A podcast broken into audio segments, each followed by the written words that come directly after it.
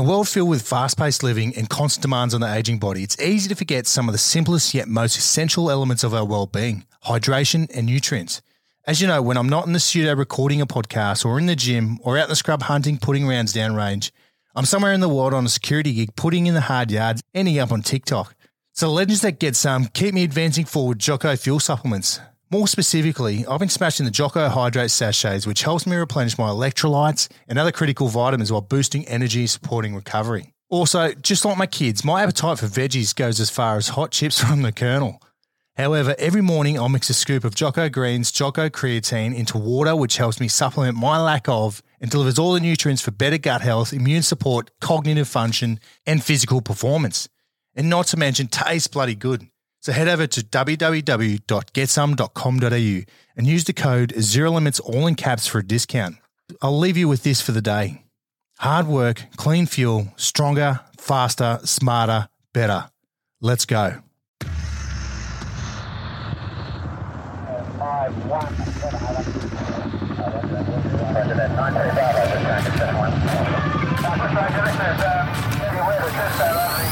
It's time for the Zero Limits podcast, hosted by Australian veterans. Chatting with high charging humans with hectic stories from around the world. We'll give you the motivation to take on whatever life throws at you and the kick to complete any goal you set your mind to. Let's go.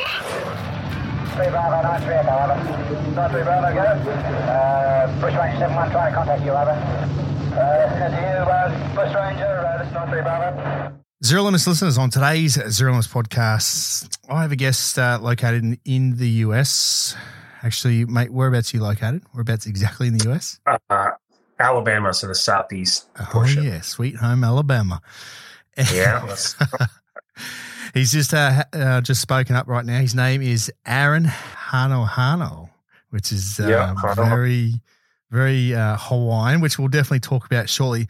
But just quickly on his career, he was in the Marine Corps as a uh, Huey uh, crew chief. Now, his story goes a little bit deep uh, and is connected with us Aussies, uh, especially in Afghanistan. Now, he's involved in an incident in 30th of August uh, 2012 where Merv McDonald and Nate Gallagher were tragically killed in a heli- uh, helicopter crash. And Arin was one of the crew chiefs inside that helicopter when it went down, uh, a fallen angel, as they call them. So we'll definitely talk about this story down the track because it's just, you know, it's connected with me because Merv being one of my good friends. Again, working with the Australian Commandos, which, mate, Arin, mate, welcome to the show. How you doing? Thanks, man. Thanks for having me. Um, I'm good. Like I said earlier, this is my, my first podcast, so a little nervous, I guess, but um, it's cool to be on here. Yeah. Nah, all good, mate. As I said, mate, we've you've got a pretty interesting story. Not to mention linking up with the Australian Commandos. And what I one thing I forgot to say is that you are now a current uh, cop as well. So, mate, we'll definitely you might have a Sure. couple of five O stories we can talk about. And uh, yeah, Yeah, we'll get into it for sure. mate, what I want to do quickly, let's get back to younger Arin. As I said, your last name Hanohano is uh, very uh, Hawaiian, born in Hawaii, mate. Run us through these younger days of growing up in Hawaii, and uh, yeah, mate, uh, schooling, etc., and what's led to you joining the USMC. Yeah, for sure. So, uh, funny actually. Uh, so I was born in Hawaii. My mom, my grandmother, and my mom in the, the late '80s moved to Hawaii uh, from Alaska. My mom's Native Alaskan, uh, so they moved to to Hawaii late '80s. My my grandmother was a taxi driver, and you know Magnum PI. I don't know if you guys are familiar with Yep, yep, moustache. goofy 80s 80s shows uh, was big in in Honolulu uh, on Oahu was popping. So my my grandmother and, and mom moved there for for the for the uh, the money opportunity as a cab driver, and uh, so my mom was in high school and uh, met my father, who's native Hawaiian, grew up on Oahu. So they met, you know, young love. A few years later, along came I. They, uh, you know, relationships like they do sometimes, you know, didn't work out. So my mom ended up after, uh, you know, a couple years moving back to Alaska. So that's actually where I grew up. I grew up with my mom, visited Hawaii, you know, periodically, summer breaks of school and, and whatnot. But the majority of the time, I, uh, I grew up in Alaska. So yeah, it was cool, man. I, uh, Just fighting bears and stuff. yeah, yeah, fighting bears, polar bears, mushing, uh, dog mushing at school, all this.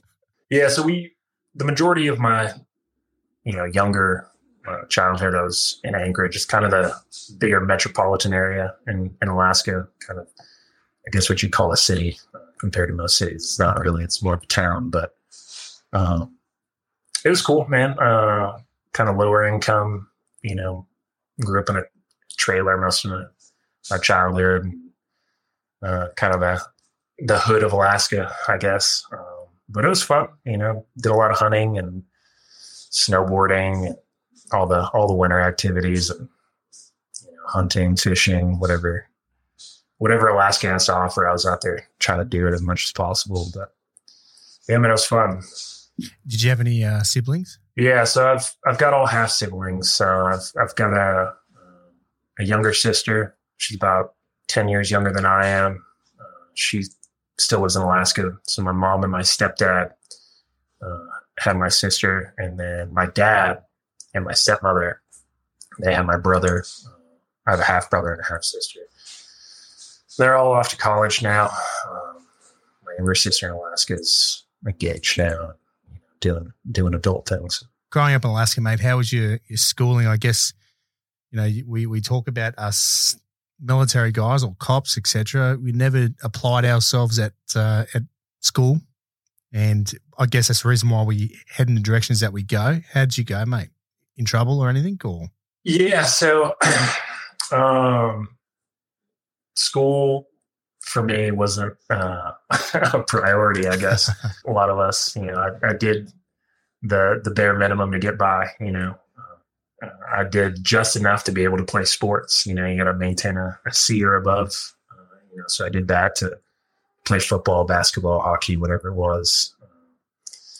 So yeah, I wasn't a an A or you know straight straight A student by any means. Uh, didn't didn't take school all that seriously, but yeah, from a pretty young age, I, I think I was, I don't know, 12, 13 uh, was when I kind of knew that I wanted to go into the military.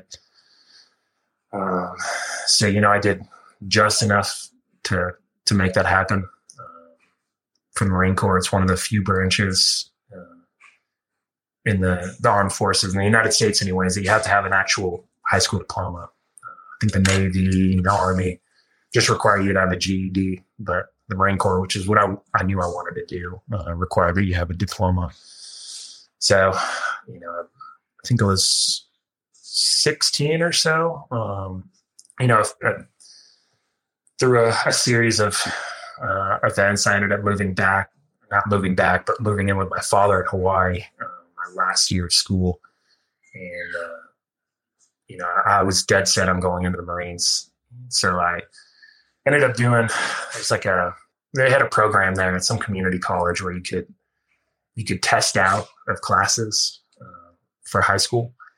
So I took all the tests that I could uh, and ended up getting my high school diploma and graduated early. So I, I think I graduated uh, with a diploma. Um, I think I was just turned 17 maybe. Uh, and in the United States to enlist in the military, you can be 17 years old um, with your parents' consent. So I had to get my, my dad and my mom uh, to both agree to let me go off to the, to Marine Corps, but they both signed off on it. They knew that's what I wanted to do. So the way I wanted it. Yeah. Where does this, like, where does the thought of the Marine Corps come to your mind at the age of 13? And is there any, have you got any family history within the Marine Corps or wars or etc.? No, I mean not the Marine Corps. You know, I've got uncles and, and a grandparent that was in the military. My my great grandfather, uh, kind of a big influence in my life. Uh, he was in the Coast Guard actually, served in Korea, uh, the Korean War. So, I mean, that's really the the extent of the, the military. You know, like I said, I have some uncles and stuff, but I wasn't real close with them. I don't know where where the Marine Corps thing came from. Um, I probably saw one of those stupid recruiting commercials fighting the dragon. it stuck. the The main thing I want is, you know, I wanted to be a pilot. Uh, and uh, I wanted to fly helicopter specifically, but you know, military, you gotta you gotta go to college and do all that stuff. I was I had zero zero interest in going in, into college, you know. So um, the crew chief thing, you know, I talked to a recruiter and he was actually a Huey crew chief, my the recruiter that recruited me. Uh, you know, talked it up like it was the, the coolest thing since sliced bread. You know, get to fly in a helicopter and shoot machine guns and you know launch rockets and stuff. So you know, I was, I was pretty hooked on that. So, yeah, it's I guess the the genesis of the whole Marine Corps and air crew thing started. It's, um, when were you born? What year? 90, 92? 91. 91. 91. So just bring it back, mate. Obviously, being uh, from the US, mate, uh, September 11, 2001. Yep. So you're only young at this stage. You're only 10 years old. Mate, did you have any concept of exactly what was happening that day, or was it just like, this is just another day for another 10 year old? There was, you know, I knew something was going on. I was in fifth grade. I think, you know, we're in Alaska. It's uh, however many hours behind New York. I think five or six six hours. So it was pretty early in the morning when you know when the the planes hit the towers. And uh, in Alaska, or you know, in my neck of the woods specifically, nobody really kind of had any idea. I remember walking out uh, to the living room, and my mom was in the living room watching TV and the news. you know, she's crying. I, I really had no idea, you know, the the magnitude of what was going on. I don't think, uh, to be honest, I don't know if she did either. But uh, you know, you get to school and everybody's, you know, you can tell all the teachers are all, you know, weird, uh, down and out, and all of us fifth graders are, you know, oh, did you hear a train hit the the World Trade train? How's that? All sorts of crazy stuff. But it, it took, you know, after you know, several days and exactly, you know, everybody's talking about it at this point, you know, family and whatnot. Kind of, you know, terrorists are attacking, you know, our country and, you know, we're, we're going to war. So, I mean, you don't really know what's going on at that age, but you kind of, kind of get an idea. I was somewhat aware of it, I guess. yeah. Yeah, of course and uh, you definitely you've definitely uh, found out down in the track, you know, when you deployed to Afghanistan. But um, how when that happened? Me? And uh, yeah, I was seventeen. Okay, and okay. you know, it's, it's funny because I remember the day. I remember watching it on TV, but. Again, being even 17, I didn't even know where Afghanistan was. I didn't even know who Osama bin Laden was. You know, oh, okay. I had no concept of I was too busy chasing girls and watching cartoons in the morning type thing. So, for sure. But at the end of the day, it became one of the reasons why I joined the Defence Force here in Australia as well, because, you know, eventually I got to figure it out what, what exactly what it was and what a terrorist was and where Afghanistan was and ended up there as well. But, mate, so, so you joined at the age of 17. This is in 2009. So the Iraq yep. War was in full swing. That's pretty much yep. done and dusted in a way. Um, Afghan is kicking. It kicked off, and you know that yep. kicked off uh, within you know the month of um, October. Basically, CIA went straight in and started riding horses around and all that type of stuff. And you know, as I said, by the time you get in 2009, it's in full swing, and Afghan's starting to turn it on. Whereas Iraq started to die off, Afghan started to turn it on from you know 2007 ish and onwards till 2012, 13. Did you have any concept? Did you think you were going to uh, deploy there eventually? Yeah, I mean the the the environment in the Marine Corps uh, when I enlisted in 2000, 2009, I mean everybody was that's all and what was on everybody's mind, you know, was, was you're going to go to boot camp, you're going to go to you know, we call it A school, so you're whatever you enlisted as your job, you're going to go go to that school and you know expect to to end up you know, over there in the desert at, you know, as soon as you get to your, your unit. So everybody was kind of assuming that we were going to go. Um, and to be honest, I was pretty excited. You know, that's kind of going back to the whole reason I enlisted, yeah, I, you know, I wanted to be a pilot. I wanted to you know, join the Marine Corps, but as time progressed, you know, as the older I got, uh, you know, like you said, Iraq was was uh, you know, late high school. That's Iraq was was going off, you know, 06, 07, 08. you know, having friends or friends of friends that you know had enlisted and, and ended up in Iraq, or you know, dudes that we knew that passed away. You know, it was um, it was a motivating factor for sure. So you know, going back forward, um, you get to boot camp, and you know that's all the drill instructors talking about. It. You know, we're going to be getting ready for war, yada yada yada. So yeah, it was expected, uh, and we were all kind of it's crazy thing to be excited for, I guess. But you know, we were all kind of pumped to go. So that's yeah. what that's what you join for, isn't it? But mate, yeah. before we crack on with Afghanistan, let's get back to you. So you've enlisted, uh, head down to boot camp, mate, and you've signed uh, a contract for an air crew. Run me through boot yep. camp, mate. Let's go through the the process and how you found it as well. Yeah, so um, I guess a step before that, during like the recruiting process, you know, you take that we have a aptitude test called the ASVAB. Uh, I'm sure you guys have something the same. So essentially, you, you, take this this test and it you get a score and it qualifies you for whatever jobs that you can enlist at, right? So for air crew, you have to have you know a specific score. For infantry, you have to have you know a specific score, so on and so forth. So I was lucky enough to to test and you know get the score for for air crew. Otherwise, you know, if you don't do so hot on those tests, you know, they can you do what's called open contract and you end up at needs of the Marine Corps. You know, you end up infantry. Well, to be honest, infantry for you know the ASVAB score for rank Corps infantry is pretty. It's not super low like you would think. Um, if they have some pretty high standards there. Uh, I don't like to talk down on my, uh, you know, my my my brethren that have to walk around on, on God's green earth, but um, yeah. So enlisted, go to boot camp. You, you, you know, I think I'd watched Full Metal Jacket probably, oh, yeah. I don't know, times prior to going to camp. There's this documentary called uh, Ears Open, Eyeballs Click. And it's like a, it's a, call it a ditty, something that the, the drill instructors say. Uh, but I watched that several times and I was, to be honest, I was fucking terrified to go to boot camp. You know, it's you play football or basketball, or whatever, and you get yelled at.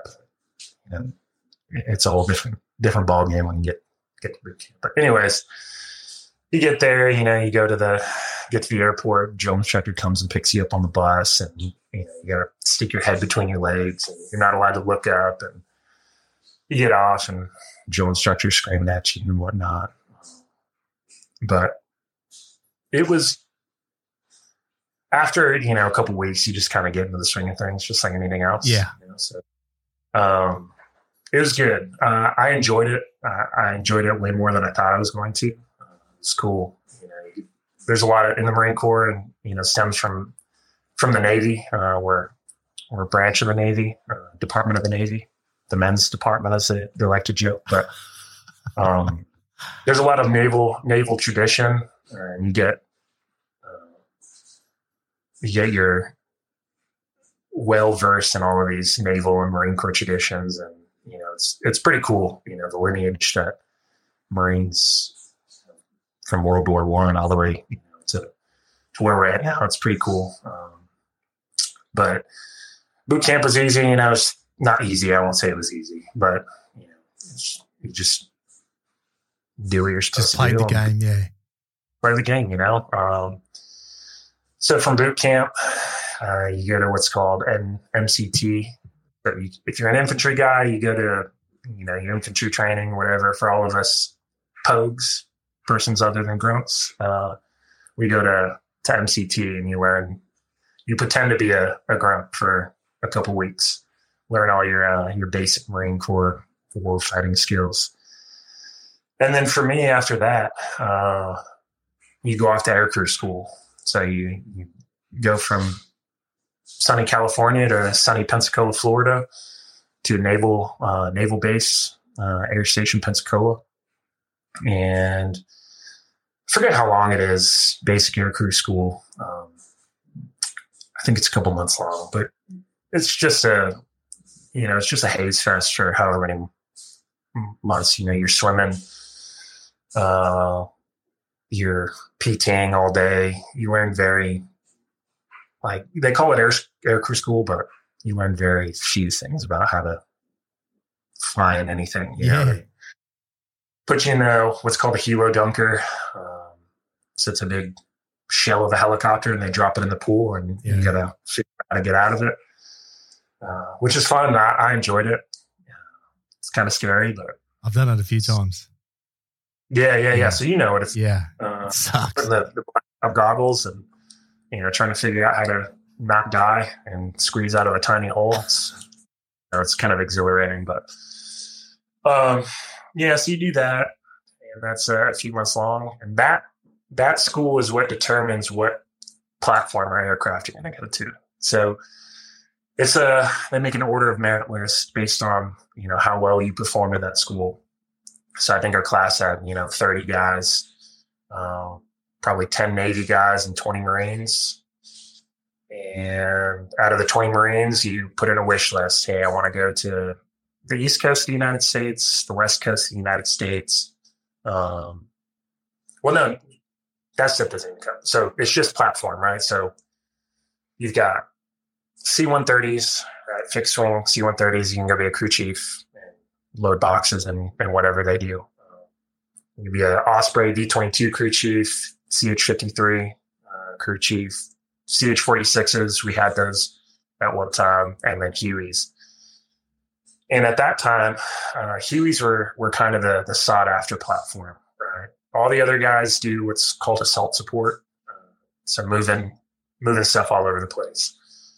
Hueys were kind of predominantly a CAS platform, close air support platform. We can do assault support, you know, which we'll get into. Uh, you know, August 30th was kind of assault support oriented, but for the majority of the time, you know, we're we're just doing close air support, you know, putting rounds on bad guys. So that's kind of where everybody wants to go, right?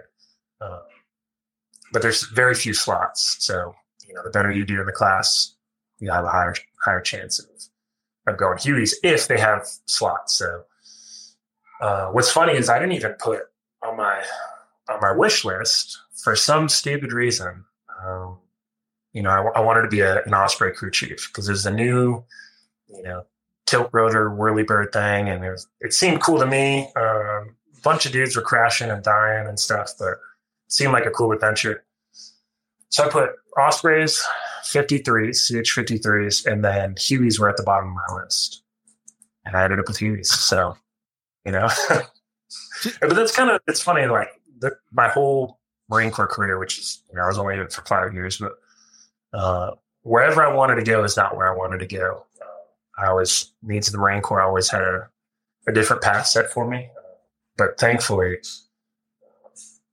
you know, the, those courses kind of led me straight. Uh, I I'm thankful for for the time I had. It was it was pretty fun.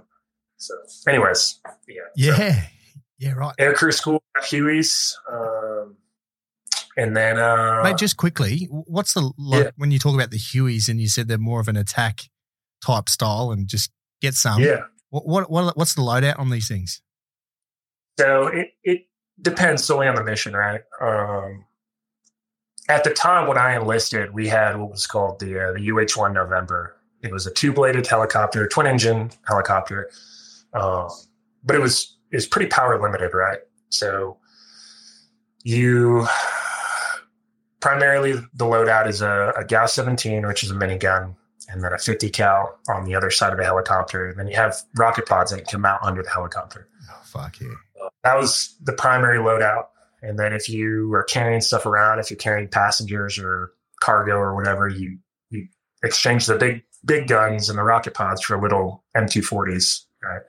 Um, because you you don't have enough power to carry the the big guns and the, the rockets. So primarily, like I said, GAU-17, which is 762, you know, 3,000 rounds per minute mini gun, and then you got the at the time it was a GAU-16 50 cal. So it was a Ma Deuce that was outfitted for for aerial platforms, and then yeah, uh, 2.75 inch rocket pods on there. But Nice. now, so from the the UH1 November, which you know we'll, we'll talk about this going forward, but just to touch on the UH1 November, we transitioned shortly after I got to my first line unit. Uh, we transition transitioned to the the four bladed platform, right? So it had four blades instead of two, uh, bigger engines, uh, the same engines that are in the Apache, same engines that are in the Blackhawk. Uh, we all kind of service wide switched switched over to the same type of uh, power plant and uh, has a lot more power. So you could carry, you know, fully loaded out for the most part, you know, altitude, heat, all that stuff dependent. Uh, for the most part, you could still carry passengers and have, you know, 50 cal minigun and rocket pods on there. So, anyways, yeah, back to Yeah. Uh, Just just on that as well. Uh, so we're talking two pilots and two crew chiefs. yep, yep. Yeah, gotcha. Minimum for you know any type of, especially overseas. You know, you're you're flying with two crew chiefs, one on on each side of the aircraft, man in each gun, and then yeah, it's a two pilot uh, aircraft. And how many packs can you have in there on top of that? So, like I said, it's kind of weight dependent, right? Uh, altitude dependent. The hotter it gets, the less density there is, less lift you can you can uh, you, you can perform with. So, um, I mean, we we've had as many as ten people in there, and you're at that point. It's not even weight, you know, power power uh, dependent. It's how many people you can fit in that small cabin, right? So you got ten fully loaded, you know, dudes, especially you know operators, you know, they got rucks on and guns, long guns, and whatever else they're carrying. You know, we've got dogs in there, all sorts of stuff. So you could probably get away with 10, 10 dudes. Um, but I mean, most of the time we were carrying six, six or so people. Yep, yep. And did you uh, did you crew chiefs ever fight on who was going to get the fifty or the minigun? No, so when when you get over there, like overseas, uh, they'll put you in what's called a combat crew, right? So you get two pilots that generally, for the most part, stay the same the majority of the, the deployment. Sometimes it gets switched up, and then you'll get, you know, the same two crew chiefs fly primarily uh, together. So you guys, you, you kind of figure out your what what side of the aircraft you want to be on, right? So I, I prefer the the minigun. Oh yeah, Uh, now we're talking. it's it's a laser beam gun. Uh, I preferred the minigun, and then my crew chief on the right side, you know, he typically preferred to shoot the 50. And, and some, you know, you have to do currency checks. So, like, sometimes we'd switch, and, you know, I'll be on the 50 just to make sure I still know how to shoot the damn thing. Um, but for the most part, you, you find what you like and you stick to it. So, Yeah, nice. mate. it's, yeah, yeah, it's cool. so back to uh, you finished the two months of crew uh, air, Air crew school. Air crew school. Yeah. So you finish that, you you leave there knowing what what platform you're going to go to. So um, found out I was going Huey, so that you only go to the West Coast, right? So there's you know platform schools where you're going to go and learn how to be a crew chief, right? Uh, they're kind of spaced all over the country. For us, Huey's, luckily, we're in San Diego, California, at Camp Pendleton. So I go back to the, the West Coast and go back to Cali. And before I get to my crew chief school, right, uh, we have to go through what's called SERE school. I'm sure you guys have, you know, SERE school. Everybody mostly does. Uh, survival, evasion, resistance. Yeah, they do. Yeah, yeah. Yeah. So you just learn how to. I mean, it's it's just fuck fuck games for two weeks. Uh, you know, you get get slapped around, and they try to tell you it's they're they're too. And to be honest, it, it is pretty good training. It's probably one of the best schools that I've been to. Uh, but it's you know, in the event you get you know taken as a POW or a, a hostage or whatever overseas, and they give you techniques on you know how to you know how to not give up too much information sensitive information or you know stall them long enough to you know, get rescued or communicate with your other prisoners you know morse code and all that stuff so it's fun, you know. Uh, the field field portion of it is is uh, kind of sucks, but you you learn a lot. You're out there eating uh, berries and pine cones, and you know starving yourself for three days or however long it is. But it's fun. Yeah, it was good. So from SERE school, uh, which is two weeks, I ended up uh, at the air station on Camp Pendleton for for crew chief crew chief school. So it's kind of broken up into two parts. Uh, as a crew chief, you're a you're a mechanic, um, and you know you're your base level mechanic, power plant and drivetrain. So you learn how to work on rotor heads and engines and drivetrains and all that stuff. That's your first part of the whole course. Because if you know the event, you go down somewhere, you have to make an emergency landing for maintenance. You have to be able to be the one to to helicopter if needed. So, um, yeah, so do that. That's a couple months long as well, and then you get to the actual crew chief portion of it. So you, you start flying. Uh, you learn how to.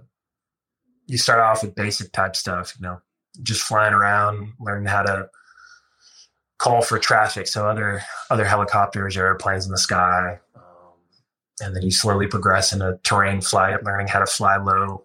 Um, NOE, nap of the Earth, uh, anything below, uh, I think it's 500 feet is what they what they consider NOE. Um, so you're you're calling out obstacles, you're calling out you know uh, confined area landings, uh, having a because you're the eyes of the pilot for the pilot, right? They've got you know the, the cockpit, you've got big so in the Huey, you've got called AVIREX. You got big avionics bays behind you. You can't see anything behind you as a pilot, right? So you only see 180 degrees in front of you. Everything behind the helicopter, that's our responsibility, right? So we're sticking our heads out the side, making sure, you know, we're not running into trees or hitting rocks or about to roll over, uh, things like that. So you progress, right? So you get to train flight and then you start working on the cool stuff. Start flying with NVGs, um, start shooting guns, getting acclimated to weapon systems on there, learn how to take the guns apart, clean them, you know, operations, how to, you know, the rocket pods work, how the minigun works, the 50 cal, all that stuff. Uh, you go through a crash course on that, learn how to do that. And then you start shooting at night, which is kind of the, the culmination of everything. Is, you know, it's kind of the bread and butter. You're overseas the majority of the times that we you know go on CAS missions it's all at night right so you have to be proficient at wearing nvgs and shooting lasers and operating the FLIR and being able to put rounds on rounds on target and uh, so yeah you go through that and then at some point they say you know you're good enough to be a crew chief, and they give you some gold gold wings, which means that you're a uh, a basic air crewman. And uh, yeah, you're off to the fleet you go. So you at that point when you you're getting close to finishing, you graduate, you, you put in your wish list. So here's a, another instance of yeah, yeah. needs of the Marine Corps. I put at, at the time I was uh, I was dating a, a girl and we were I think at this point we were engaged. Um, she was over on the East Coast going to college. So I, you know, I was going to the East Coast. That's all I wanted to do. I wanted to be close to her, you know. So I put North Carolina as my my top of the you know top of my list, and then followed by the West Coast, and then I think they had maybe Hawaii at that time. I think that was they had gone. I don't know, but anyways, and of course I got stationed on the West Coast, not where I wanted to get, but it ended up being a good good time. So, whereabouts uh, on the uh, west coast is it? So Camp Pendleton's kind of it's just north of San Diego. Yep. Um, kind of in between San Diego and Los Angeles. Big giant, you know, base, desert base in the middle of nowhere. Um, but yeah, so I ended up going from from the training training uh, squadron over to my first line unit, HMLA 267, uh, the Stingers.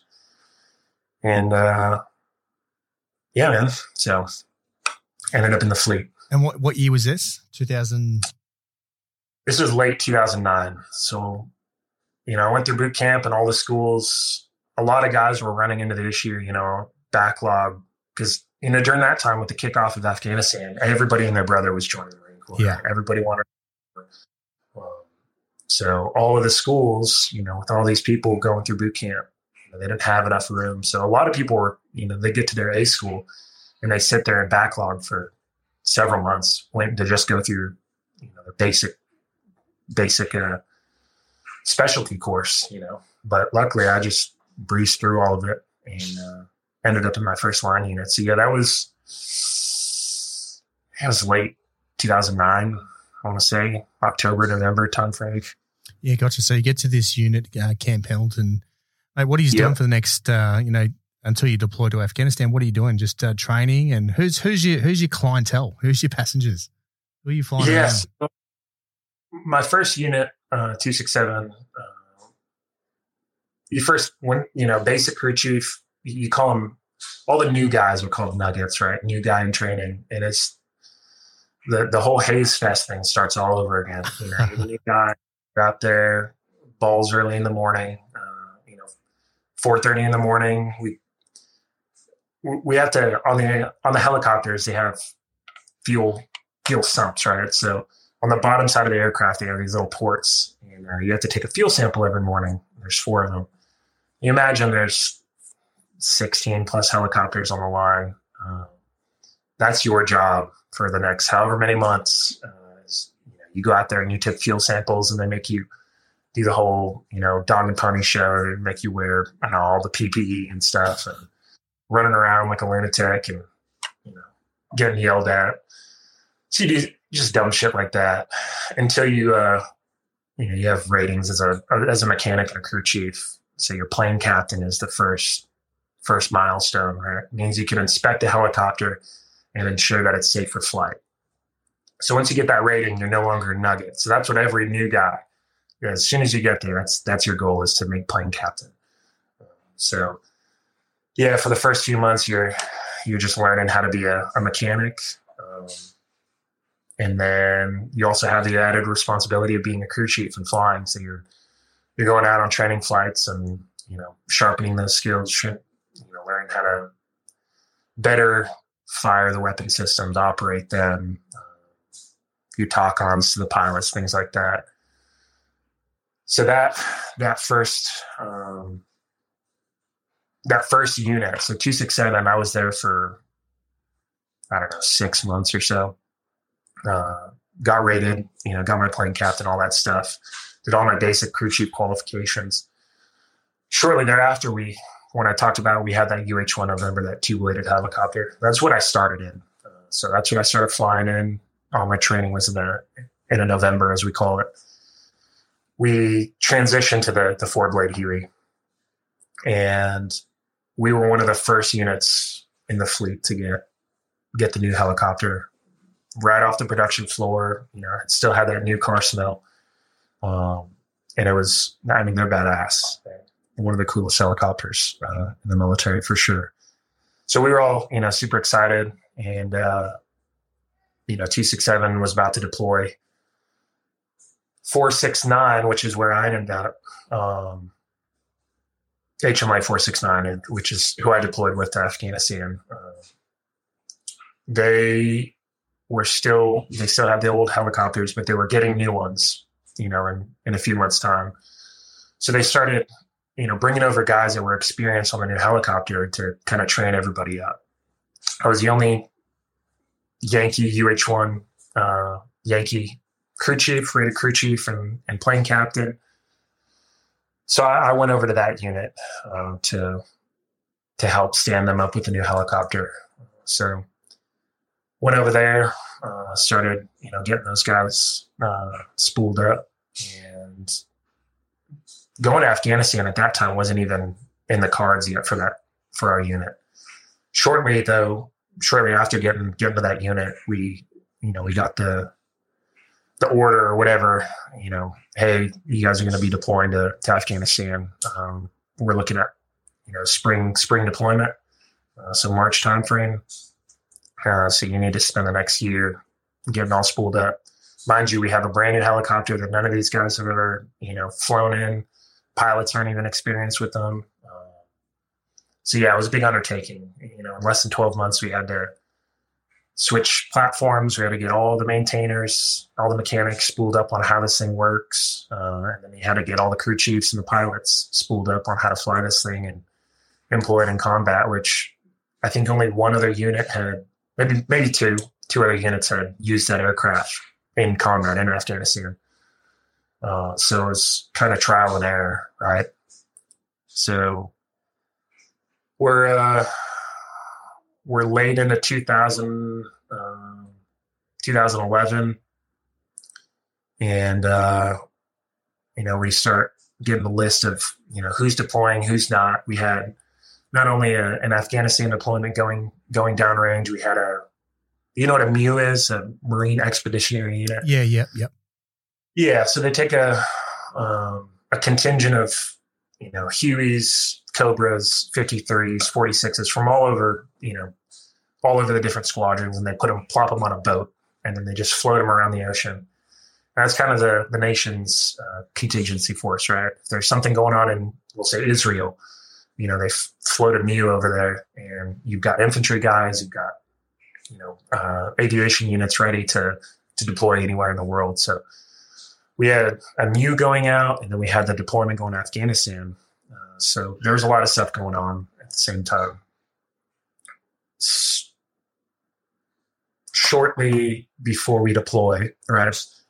um, we had a mishap. So training training accident. Um, a uh, we had a, a mission go out. So this is all pre pre deployment workup stuff. Everybody's you know kind of full steam ahead. Uh, you know, training as we fight. So we're doing a lot of night night missions. Um, you know, shooting live ordnance, things like that.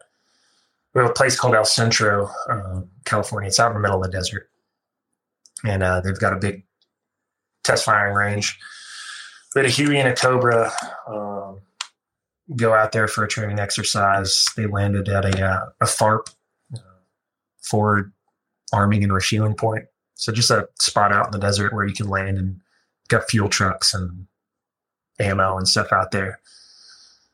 They land and uh, it's midnight, one o'clock in the morning, I think. And uh, they take off out of there.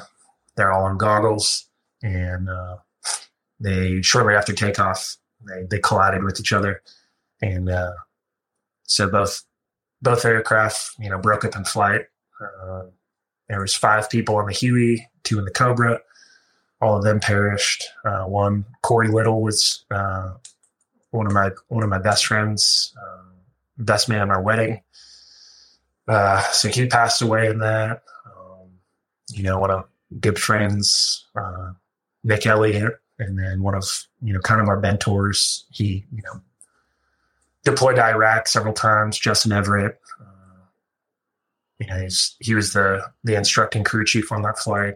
He passed away. Uh, our OIC for our flightline division, um, uh, Michael Quinn, he's a captain. He was a pilot in the, the Huey. He passed away. Our executive officer was piloting the Cobra. He passed away. And, uh, one of our new lieutenants just showed up to the unit, uh, and he passed away in that. So, so yeah, we had seven guys that were um, all you know supposed to be deploying downrange, you know, in a couple months' time. Uh, so we had a big hole, you know, in the unit. So we had to fill that, which at the time I wasn't even supposed to deploy on that deployment. But um, since those guys, you know, were no longer with us, we had to we had to adjust, and so I ended up uh, getting on the list to go, and uh, yeah, so that was kind of my focus for the next few months. How did that affect you, though?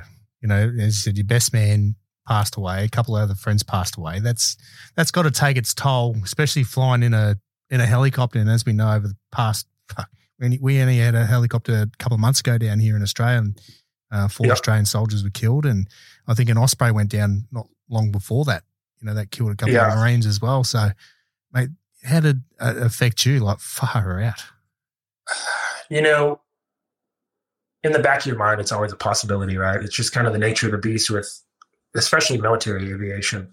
Um, you know, and especially at that time, uh, 2000, 2009 or 2014 was even 2015 was terrible for Marine Corps aviation. There's, um, so 469, the unit that I ended up with, uh, shortly before I got there, um, that unit stood up. So 469 never existed until 2009.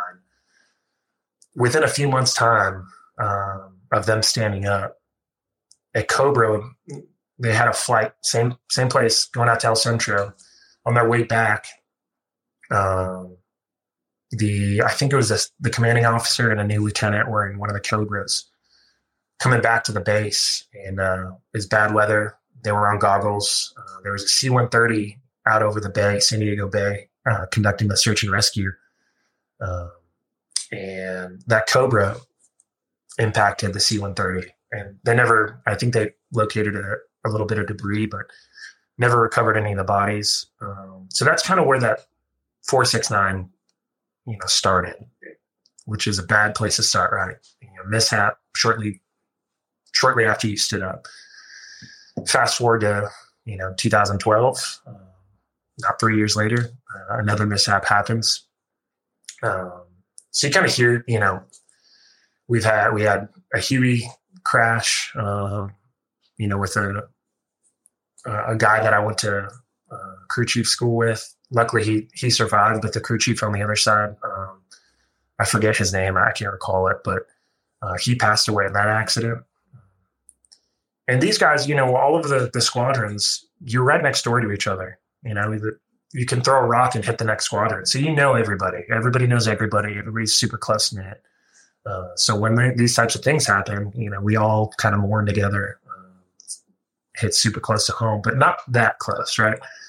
Well, well, one of your best friends, you know, you you go into work, you're called into work, and you know they tell you, you know, they're we've had a mishap, but they don't tell you anything. Um, you just look at the flight schedule, you know, and you look out on the line and you see what helicopters aren't there, and you kind of, you know, you know what's happened. You know, you know who's on those aircraft. Uh, it's tough, man. I, I mean, but like I said, it's kind of the nature of the beast. You, you mourn, um, but luckily for us, I think at that time, you know, we were ramping up for a deployment. We had something to take take our minds off of it, right?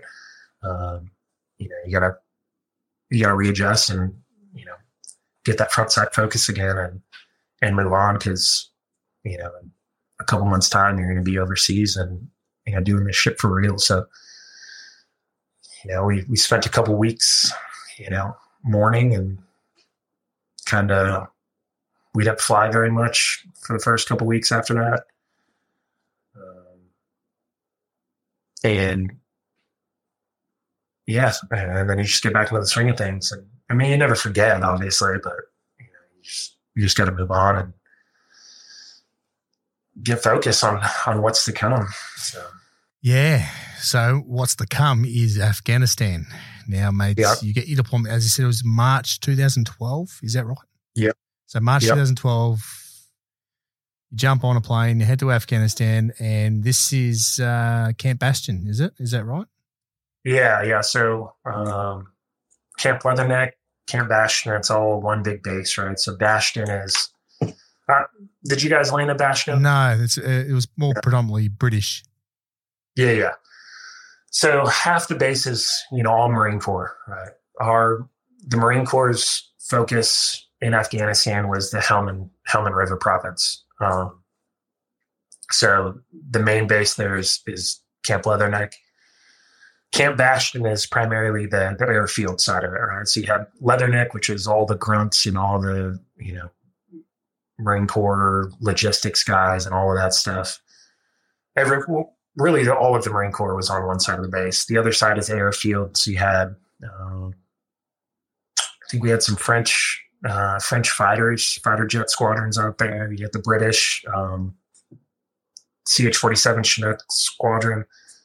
The British had uh, Apaches out there, of which Prince Harry was was there, same same deployment I was. Oh yeah. Uh, Did you see him? Yeah, yeah, yeah, yeah. Actually, I did. Yeah, we, uh, just we- quickly, how was he?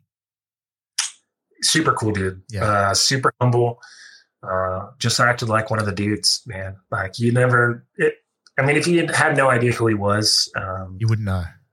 you you would know. Yeah. I mean, you you're all expecting, you know, you he's a prince of, you know, whatever England or however that shit works. I don't know how the, the monarchy works, but uh, yeah, you're expecting him to be a you know pompous prick. Dude, dude's cool. I mean, he was just one of the boys, you know, and he loved flying and knew Apaches and walked us around the Apache and um, you know, ate with them and it was cool. You know, we flew on a one, I think we flew one mission together. Um, uh, flew escort for us. And uh, yeah, it's cool. But anyways, so the Brits, the French, and then I, I think there were some other countries were on one side of the airfield. You go to the far opposite side of the airfield, that's all the Marine Corps aviation assets. So you have Harriers, Hueys and Cobras, 53s, uh, Ospreys. So yeah, that's where we lived for you know the entirety of the deployment. Very seldomly did we go to the other side of the base because you had to catch a bus that took you know 30, 45 minutes to get over there just to you know go to the PX or whatever. So we just kind of stayed on our side of the base and did our thing. Yeah, But- yeah, gotcha, mate. Now, what was the role for you guys? Um, you know, pretty much an air taxi, and Yeah, so um, our primary mission, like I said, was was close air support. So we did uh, we responded to to ticks, troops in contact. So you have your flight line. We have a little tent out there where all the air crew hung out, um, and you, we had this big horn on a pole, and you know the, the horn would go off. You had two different two different tones. You had one uh, was like a tornado siren, or I don't know if you guys have tornadoes in Aus- Australia. nah, You can imagine, yeah, yeah, an ominous, loud, blaring siren sounds like that means it was a tick, right? So you're always hoping for ticks. Not you, you don't want you know friendlies to be hurt or whatever, but if you got a tick alarm, you knew you were going and you were going to shoot something. Uh, so you're always hoping for a tick alarm. The other ones was like a uh, emergency, like an emergency assault support mission. So you may be doing CASEVAC or um, you know, dudes are low on ammo and you got to drop them. We, we call them speedballs. So, you know, body bag full of ammo and water and food. You'd fly over and kick, kick them out the side of the helicopter. You know, dudes are in a firefight or whatever. Um, you can't land. You don't want to get shot out of the sky. So you just fly over and drop a, a body bag of, of ammo. So you get missions like that every once in a while. Yeah, primarily close air support, right? And then you get scheduled you get the schedule at the beginning of the day from um, from the top. You know, hey, at whatever uh, time and date we have, you know, some general or whatever flying out to some fob or whatever.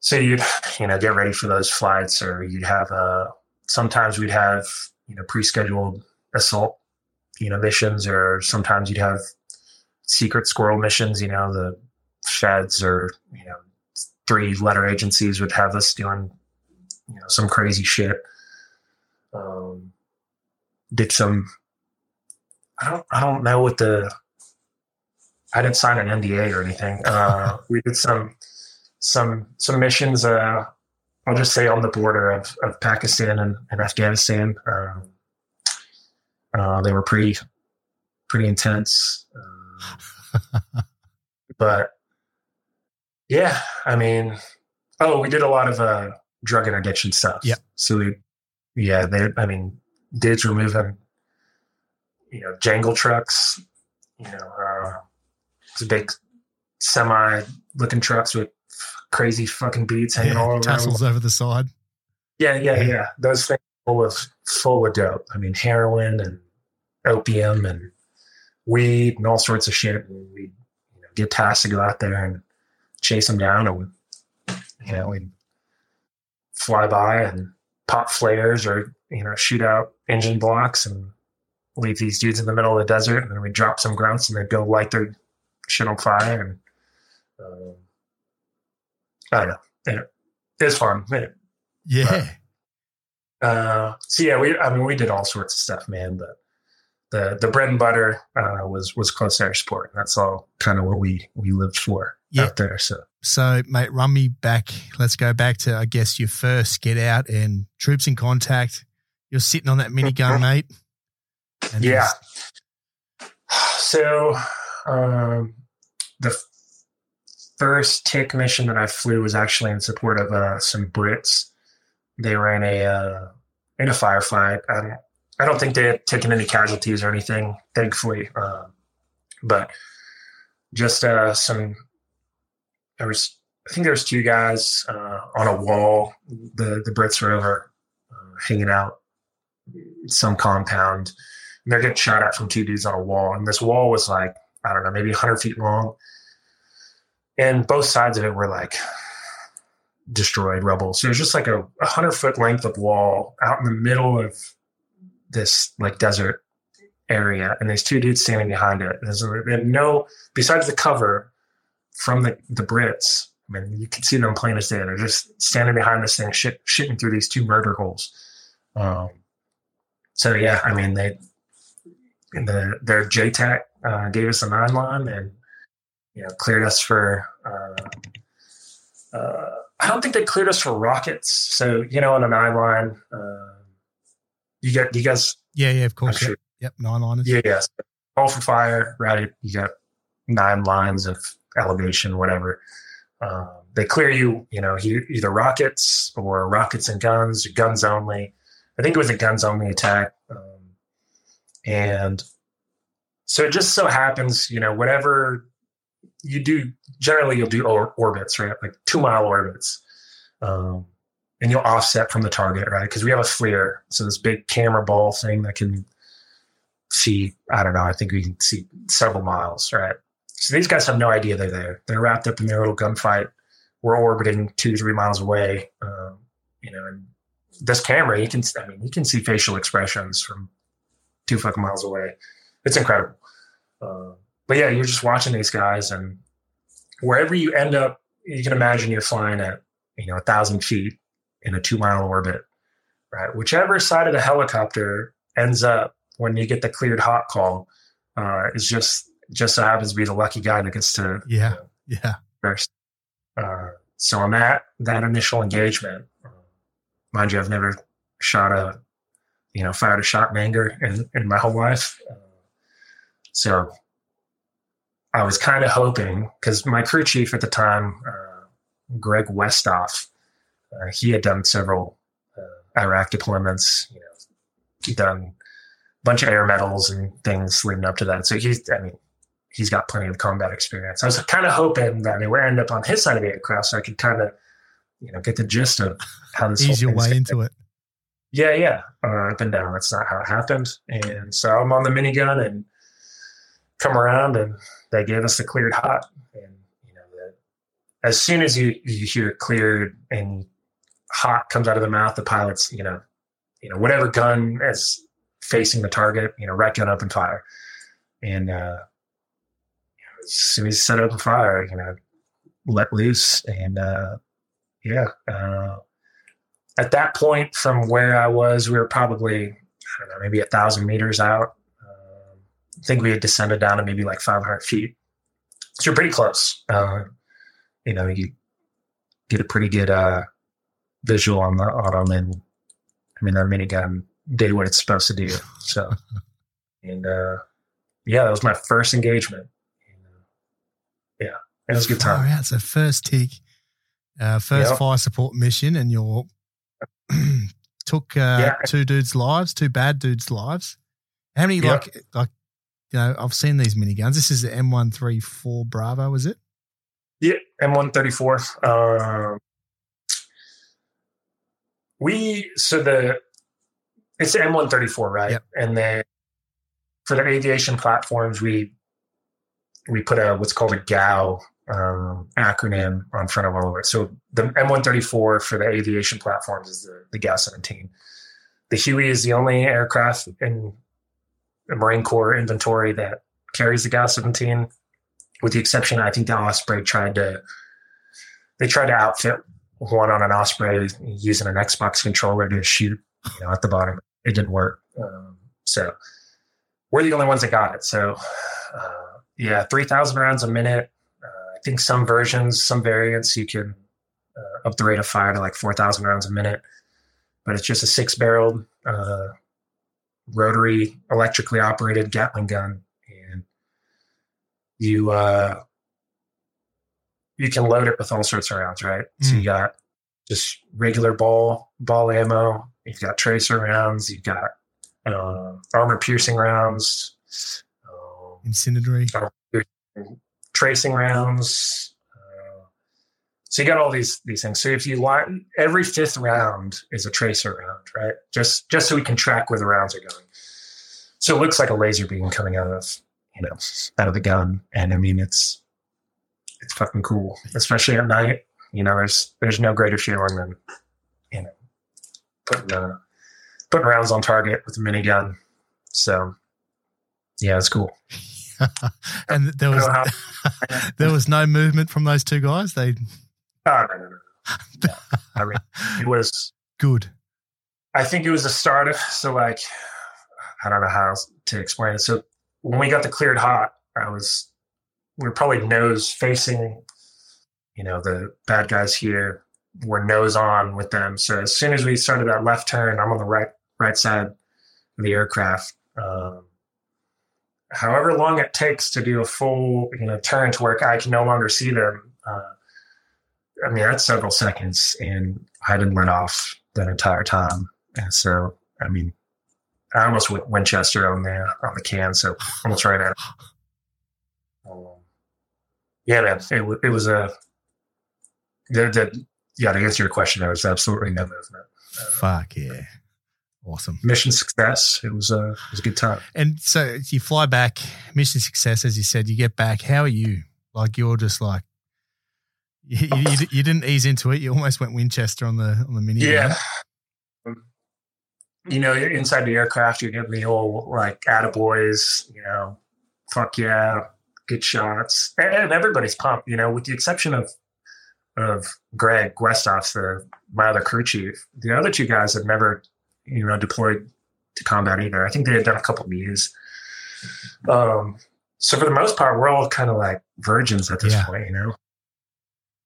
So, yeah, it's all fuck yeah, that was amazing. You know, did you did you get it on the FLIR? You know, because that everything that you do, especially you know engagements, you try to make sure that you record it so you can go back and, you know, for training purposes, for recording purposes. So, you know, that's the first, some of the, one of the first questions you ask is like, did you get that on the FLIR? Um, and did you?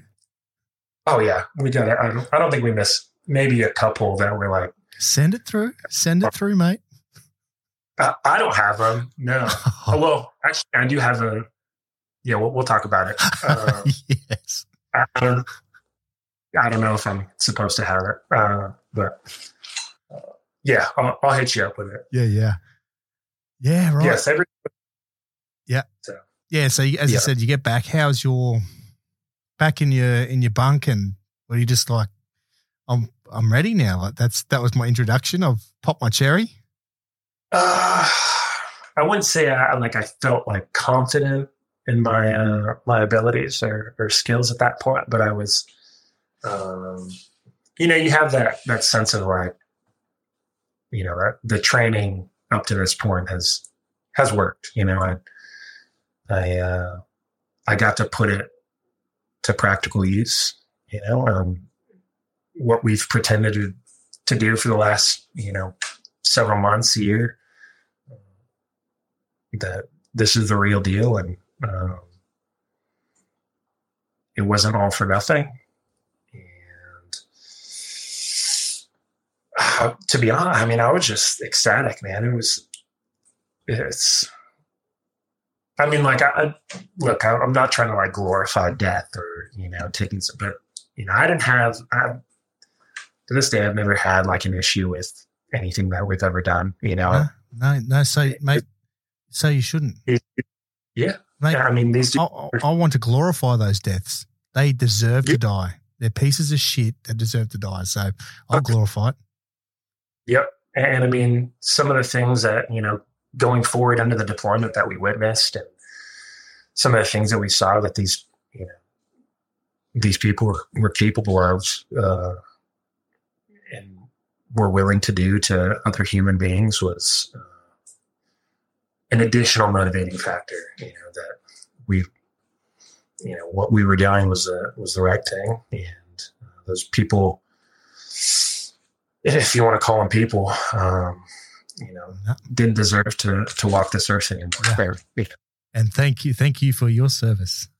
I, am glad. I'm glad I was chosen to, you know, in those instances, uh, you know, take them away from this earth. So. Exactly. Exactly. Yeah. Now, up until the 30th of August, how many, like, how many times are we talking? You, you deploy March, so a couple of months in. How many times are you on jobs like this close air? Yeah. So, um, I can't. I want to say we would be on a. Uh, you'd be on a flight schedule probably three or four times a week. Um, you know, and you can fly from. We would do twelve hour shifts, right? Some night crew, day crew. Um, and I mean, you could fly that entire twelve hours. You could fly none of that 12 hours. It was dependent on what was going on, uh, you know, in theater. So they very seldomly would you fly like two days in a row. We just had so many, you know, pilots and so many crew chiefs that, you know, unless there was a big operation that was going on, like, you know, what was going on in uh, up north in TK on August 30th, uh, the majority of the time, yeah, you'd fly probably every other day or so. Um, engagements, was pretty busy. I mean, springtime, summertime deployments just historically are uh, pretty busy. It's warm out, and you know they're out hooking and jabbing. When it gets cold, you know everybody goes goes kind of into shelter, and you know they're not as active. So, I mean, probably once or twice a week you get into a good engagement. You know, sometimes you just shoot, you know, to suppress a fire or whatever, just to you know put some heads down. But uh, probably once or twice a week you're getting into a good, legit engagement, and you know you're you're killing bad guys. I mean, we uh, and we kept we kept a tally of it. I don't know if it's how. Uh, I don't know. We thought it was is a, is a cool thing, but we had this big board out, like it was a piece of one of the old helicopters um, is outside of our squadron, and we keep track of you know uh, EKIA and uh, you know CASEVACs and things like that. So we had like a running tally of all those things. So it was kind of cool to watch it. You know the evolution of it throughout the deployment, and I mean that fucking thing was full by the time we left. What what what are we talking for? Uh, I mean, like Each hundreds. Uh, I I have a picture of it actually. Oh, yeah. I think so. Yeah, send it, send it through, mate. Yeah, um, I know, probably close to two hundred plus. That's brilliant. Good work. Yeah, and I mean that's Attaboy. That's there's you know we got Cobras and Hueys out there. Yeah, but yeah, it was it was a busy deployment. It was it was a good time. Now, up until the 30th of August again, were there any other times where, you know, any mishaps or any close calls? No, not on our, uh, not within our squadron. Uh, we, I flew a mission, uh, one of the CH 53 uh, actually was, we were flying escort for them and on short final, they took, uh, I think it was a 50 round, like a Dishka or something. Went through uh, the HIDE system, hydraulic system, um, and they lost complete hydraulic power. So, you know, you can't operate any of the controls really. It's super hard, especially on a helicopter of, you know, that size on a CH-53. If you, I'm sure you've seen them. They're, mm. they're giant, fucking flying school buses, but bigger. Um, you know, trying to control that, just manhandling it is, it, it's it's not going to work out well. And uh, so they, from pretty high up, they had to plop it down, and uh, they did a forced landing. And the crew chief, one of the crew chiefs, uh, I can't remember if she. I know she hit her face on the 50 cal, um, and I mean shattered her jaw. Her face was all jacked up and somewhere in the accident, she, I don't know, she severed an artery or something. She ended up losing her leg in it. But we, uh, that was the only Marine Corps mishap that I remember leading up to August 30th. Um, there was, you know, a couple Blackhawks out towards uh, Kandahar that got shot down with by RPGs, I think. Um, but other than that, there wasn't nothing of note. Yeah, right. So, mate, let's let's move on to that day. Uh, mate, yep. r- run me through it. Let's run start through that day. So, uh, I guess just for context, um, like I said, our primary focus when we were there, the Marine Corps in general, was kind of the Helmand River province, right? So it's mostly flat, you know, desert land. You have some lush areas and whatnot, but it's all flat. I can't tell you how close to sea level it is. I think it's like 3,000 feet or so above sea level. Um, but it's pretty, pretty easy terrain to operate in.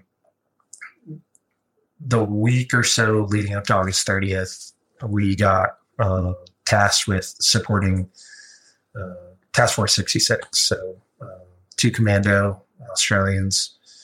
They were doing, I think, primarily counter drug um, type operations up in the mountains near uh, Tarin Kowt. So Helmand River Province is the southwest kind of portion of the, the country. Up towards TK, you start going a little farther north. The elevation changes drastically, right? You're up into the mountains, 10,000 feet plus, I think. Um, it snows up there. We hadn't seen snow and took, you know, however long. So we got tasked to go up there and support them, you know, whatever they needed. Uh, doing assault support, so inserting guys, um, you know, sniper teams wherever they needed to go. If there's you know recon teams or whatever, uh, we were to pick them up, plop them wherever they needed to go, and then fly overhead, provide close air support if needed. So the couple days leading up to August 30th, uh, myself, uh, one of my best friends, uh, Trevor Hooten, uh, he's a gunnery sergeant at the time. Um, uh, Ryan Layton, who was with me that night, and Greg Westoff uh, was another crew chief. We were kind of the the main team, uh, and with we had several pilots, I think, but our focus for that week, I think, for the most part, was was up there supporting them. So we were you know, kind of getting acclimated to the area. We were running missions, um, did a couple nighttime drops, uh, inserted uh, Merv and, and, Nate's team a couple nights prior on a on an operation up in the mountains. Got pretty sporty up there too, but it was. I mean, it was different. We weren't. We had briefed the kind of the the AO. You know, we were going to be up doing high altitude landings. Uh, the the moon dust. Um, I mean, if you've been to Afghanistan, you're familiar yeah, with it's moon. bull dust. We called it. Yeah, yeah. It's essentially talcum powder, right? It's super fine dust, and when you come to land a helicopter in it, that ship flies up in the air and it does not fall. It just stays at you know suspended, and it makes it turns. You can see everything to seeing absolutely nothing in a matter of seconds. So it makes makes operating up there uh, it, uh, an interesting endeavor, uh, to say the least. So we're up there operating right, and then we've had a couple days to kind of get used to the area, and then August 30th was kind of I, I don't really know if it was it was one of the bigger operations. You know, we they got the uh, a few of the Ospreys involved, the 53s. And that night, our mission again was to, to support uh, Nate and Merv's team. Uh, we had two sniper elements. There was two two Hueys supported by two Cobras. Right. So over there, anytime we fly, if it's a Cobra or a, a Huey, we're supported by a Cobra. Right. We fly in a, in a two aircraft team, um, kind of a hunter killer type scenario, if you if you want to say. Uh, so we had two two Hueys, two Cobras. Both Hueys were filled to the gills with with Australian snipers. I had Nate, Merv, um, and to be honest, I, I, wasn't really you know familiar with anybody. We we had talked, you know, in, in passing over the past few days. Everybody was super super cool. Uh, you know, we all got along. Uh, there's you know no animosity or anything like that. I don't know when there would be, but uh, it was cool. It was a, a pleasant experience leading up to that night. So the assault element was going to land on Ospreys kind of the it's like a triangle shaped valley, if you want to say. So there's two kind of ridge lines, not ridge lines. Below is a, a small village both helicopters, both of our helicopters, were going to land on those ridge lines simultaneously, insert the sniper teams, peel off, fly around, and if they needed, you know, close air support, we were going to give it to them. Wow, and those Nate and Merv's teams were to provide sniper overwatch for the assault guys, you know, storming the the village below. so uh, I think we had I want to say eight guys, uh, including Nate and Merv. On air aircraft, we launched out of TK, Tarin Kowt. It was late, probably midnight, maybe one o'clock in the morning. I can't remember. Uh, we take off. We're flying, you know, as, as our flight out there. What was kind of abnormal for what we were doing up there is typically when we when we do inserts and stuff, we'll kind of overfly the, our landing zone, right? Just to get a, our eyeballs on it, make sure, you know, the, the LZ is clear. There's, you know, if there are any obstacles, we can account for those. Uh, if there's, you know, wind direction or, you know, if there's bad guys in there, whatever, we fly over and do a recon pass. On this night, we were to plot a GPS point on one of the ridge lines we're going to fly low level and do what's called a pop up approach. So we're going to fly under the ridge, like below the ridge line, military crest or whatever you want to call it, pop up at the last second, and then plop the helicopter down, hoping that we were on the right spot. So we're, you know, both aircraft are approaching our respective LZs. Uh, we're flying below the ridge line. We pop up and I'm on the left side of the aircraft this night. Brian is on the right side of the aircraft. Uh, we're filled to the gills. We have two M240s on, on each side. We weren't carrying the big guns that night. Didn't have rocket pods because we were up high altitude. We needed all the power we could get. So, you know, we do our little pop up approach. We spot the zone, or what we thought was the zone. And we start doing an approach. And from what I remember, we got down to maybe 10, 10 feet or below uh, from touching down. Brownout kicked up. So all that, you know, moon dust, talcum powder, shit kicked up.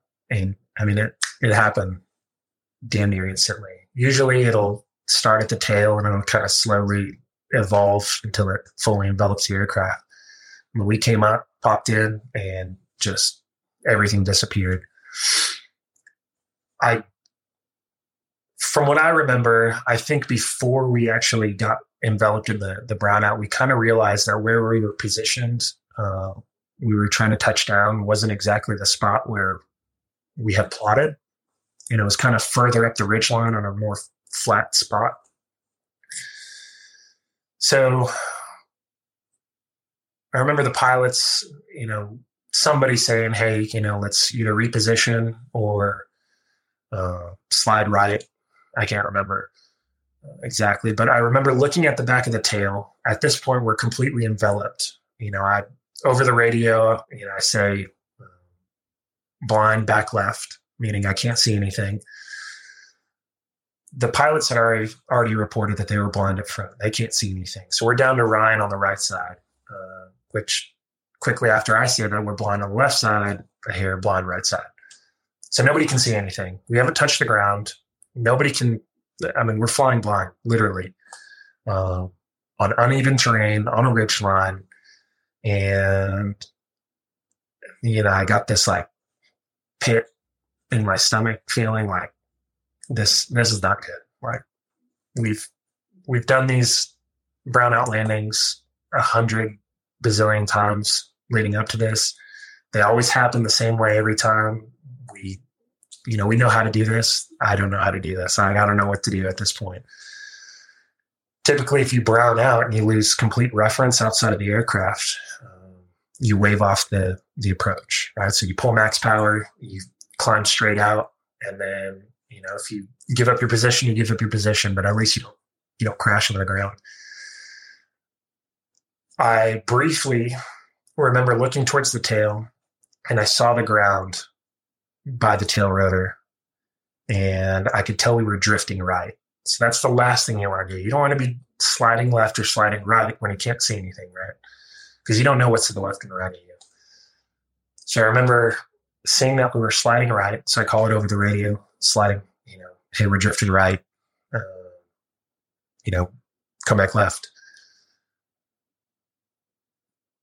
maybe no more than a second after I give that radio call, Ryan on the right side is screaming power over the radio. Power, power, power, meaning, you know, pull max collective and get us the fuck out of the position we're in. Or, and just for context, Ryan Layton, he's a gunny at the time, is at the time was probably the most experienced crew chief in the entire Marine Corps. Um, several combat deployments to Iraq, you know, supported. I want to say he was. He supported some some uh, operations that you know are as well known as Enduring Freedom or whatever it may be. Uh, several several thousands flight thousands flight hours. Dude was he was the the crew chief manager, right? So he was in charge of all of the crew chiefs for the entire unit. So I was with the most experienced guy in the entire unit, right? And in, in the entire Marine Corps for that matter. the tone over the radio of his voice yelling power is something that like I get like goosebumps right now thinking about it because it was like I knew at that point I was like we're fucked at the you know we're gonna die. It was uh it was like a blood curdling scream and I remember we impacted on the right side because I had, you know, NVGs on. I can see outside. Um, there's still a bunch of dust, but I'm still looking out the, the left side of the aircraft, trying to, you know, gather any reference I can before we impact. So when he yells power, my head's still outside of the aircraft. And we sit on these these seats that we we fashion ourselves. They're just 50 50 cal ammo cans that we put a little piece of foam and wrapped in some shitty leather and screwed into the top of these ammo cans, and that's what we sat on. Not very safe. They're not like crash rated for anything. Um, so we're I'm sitting on that, leaning outside. I hear power, power, power, and then I feel, you know, my whole body gets slammed into the right side behind me. So you know, slammed up against the wall. And right after the impact, we start sliding backwards. Um, we hit this like I guess like the the base of the valley when we drifted, we came off one of the ridge lines, kind of descended and drifted right, and then smashed into the other the other ridge line, right? So at this point, we're sliding down backwards. I'm staring at the stars because we're on the right side of the aircraft. I'm facing up, and I just remember, you know, looking up at the stars, and I've got my hands like wherever I can grab. My feet are plas- like planted up against the the mount for the the gun, and I'm just thinking like, any second now, it lights out. You know, it's it's over. Just expect I don't know, you know, helicopter explode or you know get ejected or you know fall off a cliff. I don't know. But the aircraft finally, you know, after what seemed like an eternity of sliding down this mountain, is probably not even that far. Um, comes rest.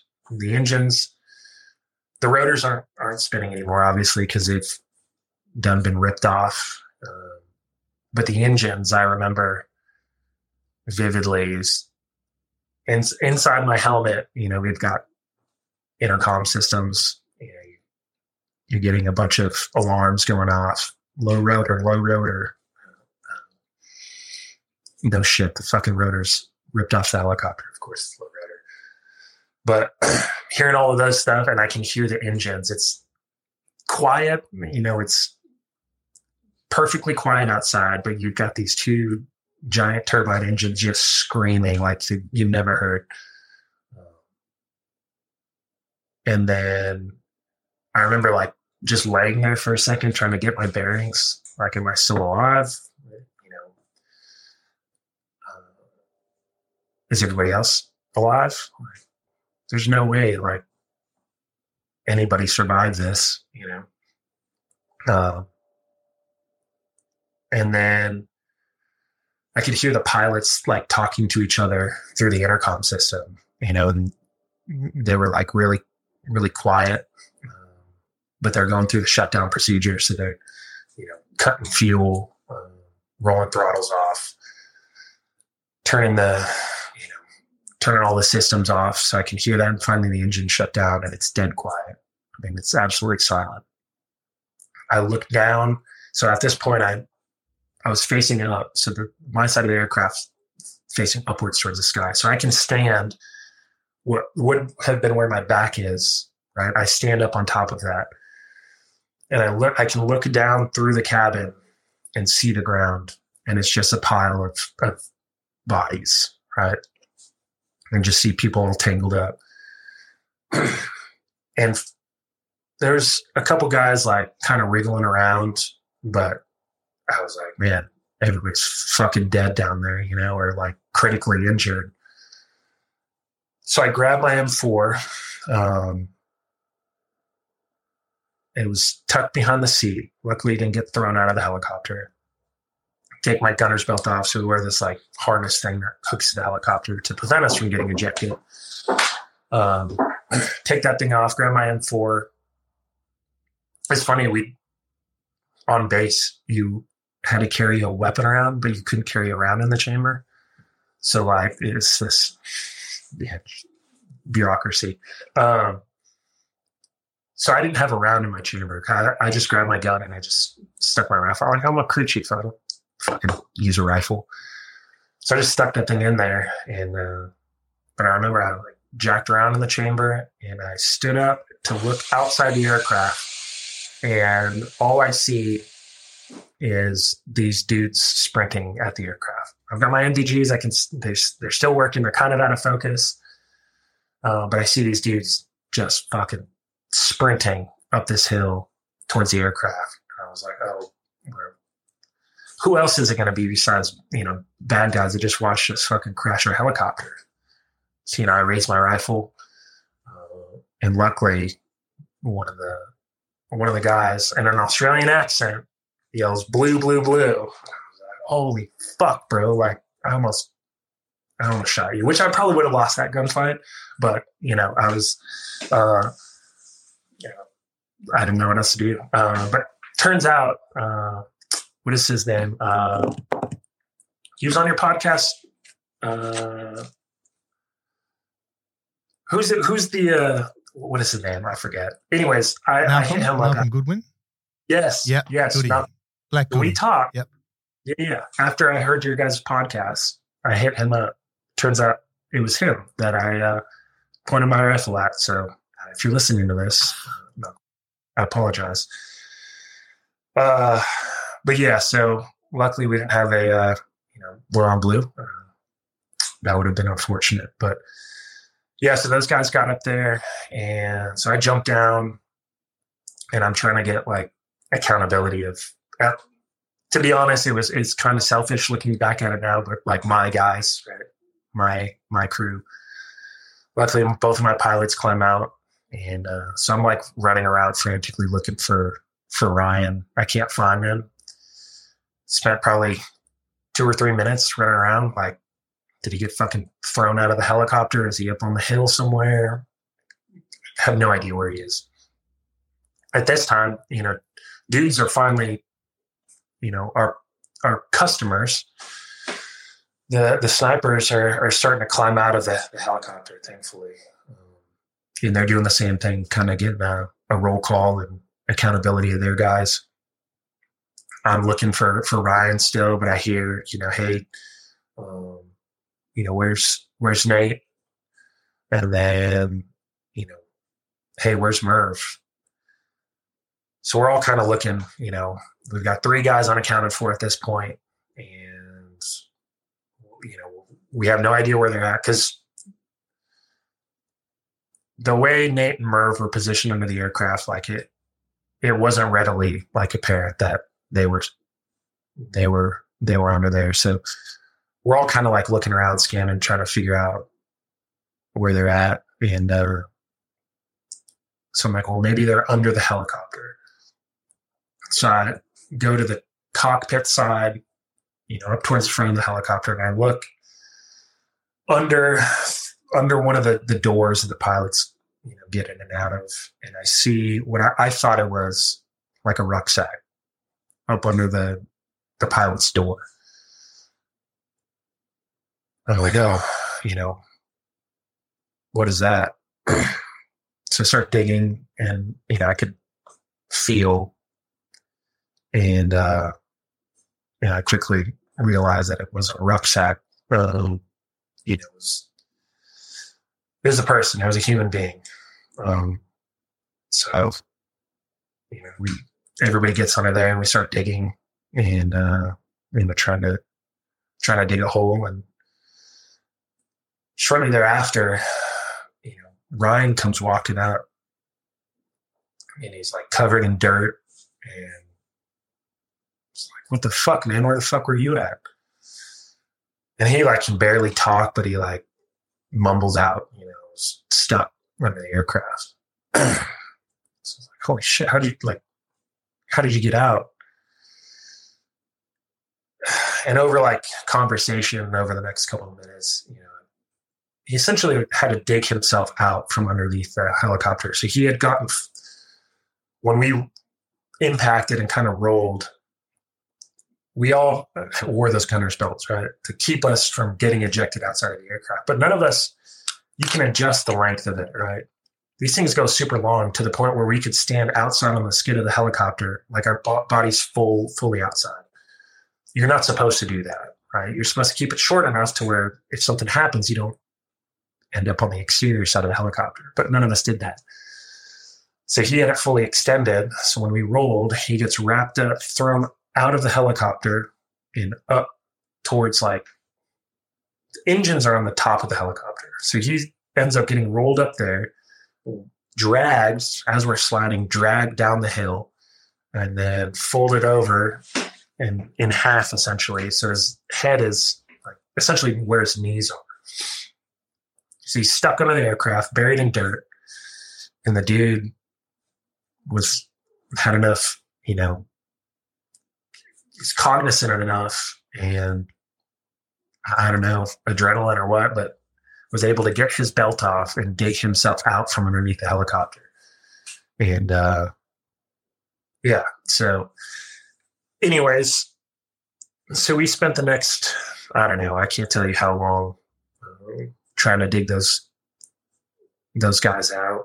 Um, you know, we had like small shovels and using our hands. You, you got to imagine that helicopter's nineteen thousand plus pounds. Um, know, we weren't, we could try to dig a hole. Uh, at one point, we tried, like, we had this big bright idea that we were all going to get underneath the helicopter and like shoulder it and lift it. All like 10 of us lifted 19,000 pound helicopter, of which Ryan um, tried to, to assist with that. So the, we got underneath the helicopter and we, we started and Ryan was standing in front of me and I remember he put his shoulder underneath and we all kind of did one, two, three. And as soon as we went to you know try to shoulder this thing, Ryan collapses. Boop. And uh, that's the point we figured out that there was probably something more uh, serious. And I don't even think he complained. Like, I don't even think he said, like, you know, my back hurts. He just kind of crumbled and was like, I'm just going to take a knee for a second. And then some of the, some of the commandos, um, like, man, you're, you're probably fucked up. You, you took a good spill, you know, well, let's, let's get you on a, one of those, what is a Skedco, one of the fucking collapsible litters. Let's just put you in there for, for, uh, you know, just a safety measure. And, uh, finally got him into that after, you know, he, he's kicking and screaming the whole time. He didn't want to fucking lay down in that litter and get carried out. But so after some time, it was probably, I don't know, 30, 45 minutes. It took uh, dust off the medevac uh, Blackhawks to, to get out to us. And the air crew, all of us left together. The uh, the commando stayed for a while. I don't know. They uh, they stayed for a while after we left. We got on the the Blackhawk and um, flew back to TK, and Ryan got carried into the the the little hospital they have there. But I don't know, it's like a role three or something. But they had a, an X-ray machine, and he went in there, and they did X-rays on him. He had several uh, fractured vertebrae and he was he was in bad shape. But yeah, I had to call his wife. I, I mean, I had never talked to this man's wife. We, I mean, we didn't even really talk. He was the you know the head honcho crew chief. He's kind of his. He was kind of this like, I don't know, an enigma. Like he's a. He was uh, like a god in our eyes. You don't dare speak to him unless spoken to, you know. And he didn't like portray that type of thing, but that's just kind of how we we held him in a high regard. So, you know, he get to the hospital and he asked me to call his wife for him. I was like, fuck man. So I have to call call this man's wife and, and tell him that, hey, sorry, you know, we uh we rolled a helicopter and uh Ryan broke his back. Uh, he's you know he'll be home shortly. It was a uh, it was a weird call to make, but so he uh, he was still waiting for a, a transport out. They were going to fly him to Kandahar and then let him on a C seventeen and take him to to Landstuhl, Germany. Uh, before any of that happened, they brought Nate and Merv back. So that was the first time that I saw the boys since we you know left them on the on the mountain and you know we did the you know we stood out there and gave the the salute as they they brought them brought them from the helicopters and yeah yeah man it was it was a tough deal so yeah fuck It's absolutely wild, mate, just to hear that side of the story and that deep into it. Yeah. Mate, um, well, you know, what time are we talking by the time the two boys rocked up? Um, we probably made it off the mountain. It was close to three or four a.m. I mean, we were up there for a while before the the medevac guys got up there. From the time we went down until the time we got medevac. then we were, I mean, it was daylight. I think it was late morning, maybe close to noon by the time they got them them out. Because after we left, Pedro, uh, the Air Force pararescue guys, you know, that's that's their bread and butter is uh, you know rescuing you know guys behind enemy lines. They uh, they flew out of, I think those guys came out of Kandahar. They're actually uh, they're actually a, a Air Force Guard unit out of Alaska. The guys that came they uh so they flew out of I think they were out of Kandahar. They made it may have came out of Bastion, I don't know. But they flew up there. They had all their tools, extrication tools. And it took them a good while to, to rip that helicopter apart to get to to Nate Merv. Uh, you know, using hydraulic lifts and saws and all sorts of stuff. Um, so it took them a while. And then the flight time from from the mountain back to where we were at in TK. Yeah, it was it was late morning. Yeah. Um, what, what happens for you for the next couple of days? Like what, what what's what, what's going on in your mind as well? You know, the, the shittiest part of that whole thing was, and you know, it's just the nature of the beast is we there was still an operation going on, right? By the time our dash two, so the other, the second Huey they uh, they stayed on station that whole time, you know, providing overhead. So Cobras. Uh, and Trevor Hooton, which he's my best friend to this day. Um, he was actually the other crew chief in the other helicopter. Watch me crash, you know. Uh, and you know, I can only imagine if the roles are reversed. You know, watching your best friend, you know, lawn dart it how shitty of a situation that that would be. But, anyways, so they stayed on station for a while because they're still doing. You know, they continued the assault. I think I don't know if they they scrubbed it because of the mishap, um, but they were out there, you know, still hiking and jabbing, and we. Trevor and and the crew came back. They picked me up. Me and the the two pilots loaded in the back of their Huey, and then we had to go back out to the crash site and provide uh, escort for the uh, the 53 that was the CH 53 that was coming to, to airlift the helicopter. So you know, I just you know just potentially watching my my partner, you know.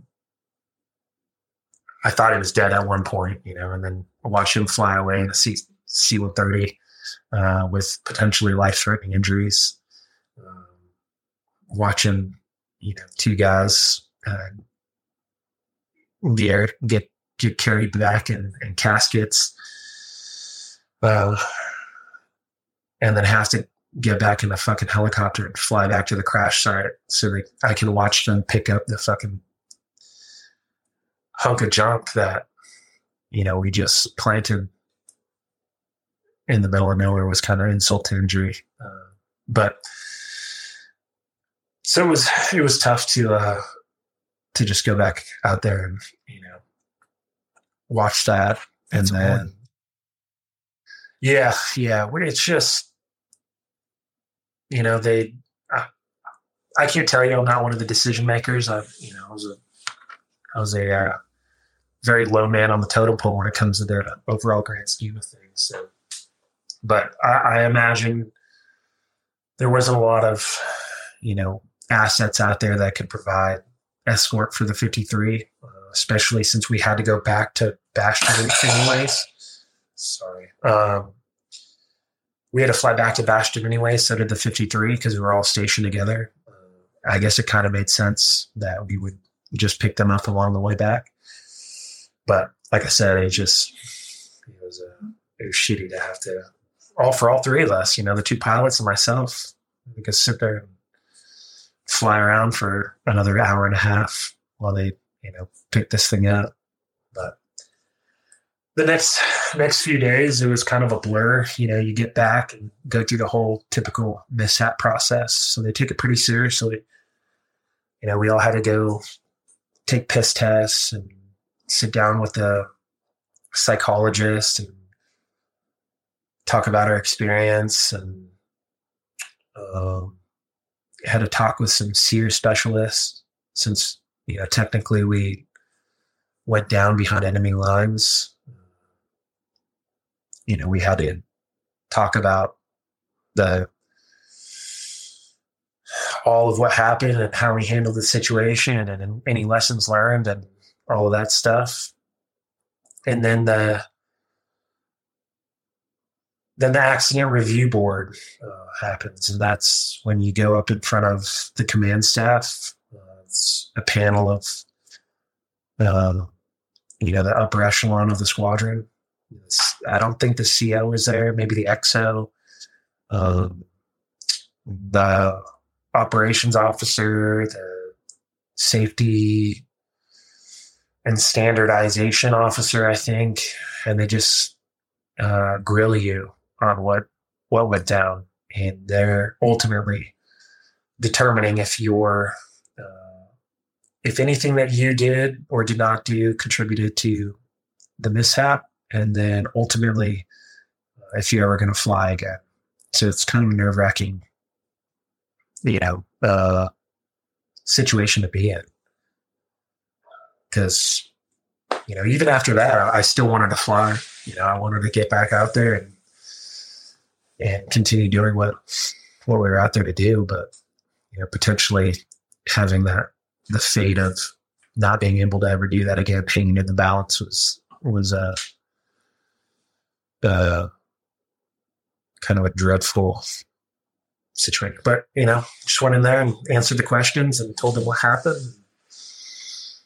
They let me fly again. So, but, I mean, it was stressful, but it is what it is. So, So when you say they let you fly again, you're straight back out on the horse and straight back into it. no, so I flew.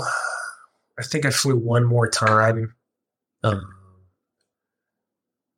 on that deployment, but they uh, since since the accident they uh, they put me on what's called Advon to come back.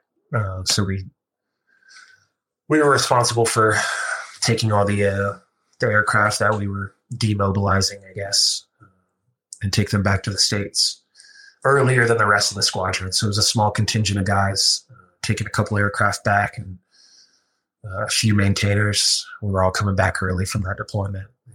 Since the accident, they just said, "Hey, you know, why don't you why don't you go back to Advon? Um, you know, take care of yourself." you know, we'll we'll handle it the rest of the way. There's only you know a couple months left in the deployment, anyways. So I think I only flew one more mission. It wasn't even. I don't even think I flew a mission. I think it was a. Uh, we do this like test flights. So after you do maintenance, you got to fly the aircraft to make sure that it works right. Mm.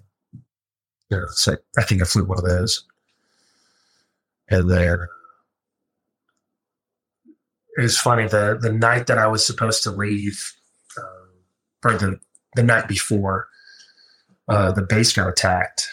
So we had uh, seven guys, Taliban dudes, cut a hole in the wire and just walked walked on it and moseyed on into the into the airfield and uh, started lobbing RPGs at the the squadron right next door to us. Uh, they were a Harrier jet squadron blew up every one of their Harriers and ended up killing. Uh, they shot their commanding officer, killed him, Lieutenant Colonel Raible, and then one of their avionics technicians. Uh, he was shot and killed, Sergeant Hatley. But yeah, that was a that was a wild night. We uh, we were getting in gunfights on the on the airfield and launched a couple Hueys and a couple Cobras, and they were doing gun runs on the airfield, like Shit. right next to our squad bases. Yeah, like we had a cryogenics lab uh, where they kept all like certain electrical components and weapons components that had to stay super super cooled uh, to the uh, to the Taliban dudes. Took that cryogenics lab and held themselves up in there. And I mean, it was probably 50 yards, 60 yards from where all of our barracks were, our barracks rooms. You know, you got those big HESCO barriers, you know, that Mm. protects everything. So we're like picking up over the, the HESCO barriers. And 50 yards away, they're launching Hellfires into this building, you know, and 20 mic mic rounds going into this thing. It was pretty sweet. It was, it was a cool, cool show. It was a, it was tragic that we, you know, lost two Marines, but um, they, uh, they crushed those dudes that, that, uh, that made it in there. So, yeah, so that extended my stay for like a, a week because they uh, blew up portion of the, the runway. So the C 17 couldn't take off. So I had to stay a little longer. It was worth it. So just to top it off, a Taliban attack it in the last couple of days. Yeah. Yep. Back to the Yep. United States, mate. And so this is what, say, end of 2012? Yep. And then the next year in a bit, you're just contemplating discharging. Yeah. So end of 2012, my contract ended in 2014. Um, you know, with everything that had happened and just some some personal stuff going on in my life, I was really contemplating getting out. There at the time there was a um, a program. We were s- kind of starting the drawdown in Afghanistan. So they were allowing Marines to get out early. It's called the Voluntary Early Release Program. And you could discharge up to like a year sooner than your, your contract, you know, allowed for. And, uh, you know, my buddy Trevor, uh, that's what he did. He got out like six months or maybe a year early. And I was really thinking about it, but I, uh, I decided to, to ride it out. And, um, yeah, I mean, the the last couple of years, I was just went to a training unit and um, you know trained some of the the new recruit chiefs and kind of just plugged along and finished. Just wrote out the rest of the my my uh, my enlistment. Yeah, right. So you, you just discharge what? Uh, you got out of the military 2014. You go back to college to become a pilot, Yeah, well, a civilian pilot. to, I started college. Yeah, yeah, yeah. Started college. Yep. Yeah, it was not a. Uh, up to that point, I had no real desire to to go to college, but so like I said, you know, before I joined the Marine Corps, the, what I really wanted to do was uh, was be a pilot. So at the time, the VA Veterans Affairs, you know, they Hmm. provide a bunch of benefits for for veterans. So they pay for college, right? At that time, they were doing a uh, a thing where you could uh, do flight training, either in helicopters or, or airplanes. And as long as it was part of a, a degree program at a college, the VA would cover it, 100% of it. So typically when, you know, you go to flight school for helicopters, especially, it's outrageously expensive. By the time you, you become like a commercial pilot in helicopters, you've done spent, you know, well over a hundred thousand dollars, uh, which is a lot of money for somebody uh, freshly out of the Marine Corps. So luckily, you know, I went to Oregon uh, and found a school that had a, a little flight school there and started flying helicopters. And did that for a while. Got got all my ratings in a helicopter, and started instructing as a as a flight instructor. Realized that there was a, not enough money to to support a family doing that by any means. So I had to had to adjust and, and find a, a new career. So, which leads me into law enforcement. Yeah. So you, obviously you uh, look for a career and the police. You thought, you know what? Yeah, Let's become a cop. yeah. So, amongst wanting to be a, a marine, uh, a pilot, when I was young, I also wanted to be a cop, and just just where I was at in life, uh, you know, at that that period of time, probably twenty late twenty fifteen at this point. Uh, was previously married, and uh, my ex wife's family, her, her mom side of the family is from Mississippi, so backwoods southern southern place. Uh, but I uh, I had an opportunity to, to, go work for a police department there, and uh, I jumped on it. Yeah, so I started law enforcement in, in 2016. Yeah, done.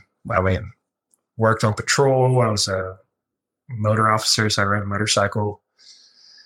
Did that. Uh, was on the SWAT team there.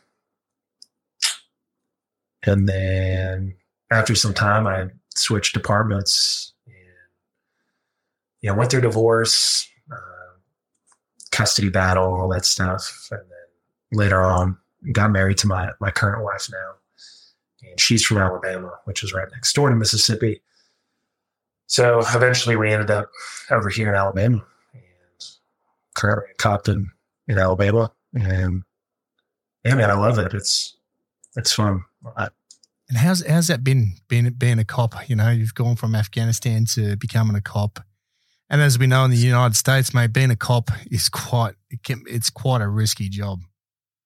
Yeah, um, you know, it has its ups and downs for sure. Uh, it's it's kind of the same environment as being in the military, right? You know, you still get the. Uh, it's pretty much a paramilitary organization. You, you get a close knit, you know, community the guys and gals on your shift you're pretty close knit with. They, uh, it's the the career is is whatever you make it, right? Uh, it can be as boring as you want it to be, or you can make it, you know, exciting and fun. You can go out there and try to find bad guys, or you know, you can just sit in a corner and and not do shit, you know, for a eight hour shift. It's whatever you want to want to do. So, um, but it has a lot of a lot of the attributes that I I took value in in the military. Right, close knit, um, that brotherhood, I guess. There's some excitement in there. Um, it's pretty boring for the most part. I tell everybody it's you know uh, it's the majority of it is is complete boredom, punctuated by sheer terror. Um, every once in a while, but overall, it's good. You know, I, I, uh, I love my job, and it's cool to be able to get out in the community and you know help people when they're in need and go find you know the shit bags that need to be behind bars. It's pretty fun. Yeah, yeah. How, how do you how did you go from switching from a minigun to a to a pistol? Uh, I was dog shit at a, with a pistol. I'll, I'll tell you uh, when I first went into law enforcement. I've done sharpen sharpen my uh, my skills a little bit, but uh, it's definitely not as cool. You know, it's it's a different set of rules that we play by now, uh, being in law enforcement. Uh, you have a lot more things to to take into consideration, primarily people's uh, constitutional rights, uh, which is a good thing. You know, I I love this country, and I think everybody deserves to you express their and exercise their rights. Uh, but it it makes it it's a it can be a, a difficult puzzle to navigate sometimes. You know what exactly you can and can't do in this job. So it's it's super important. I tell all the you know the newer newer cops, you know, uh, constitutional law is is super important because that's the type of shit that'll land you in prison or in a civil court case uh, where you're having to pay uh, money that you probably won't ever make in a lifetime to somebody for a decision that you make given a fraction of a second. So super important that you stay sharp and up to date on those types of things, you know. So Yeah, yeah, and Alabama's a pretty fairly free state too.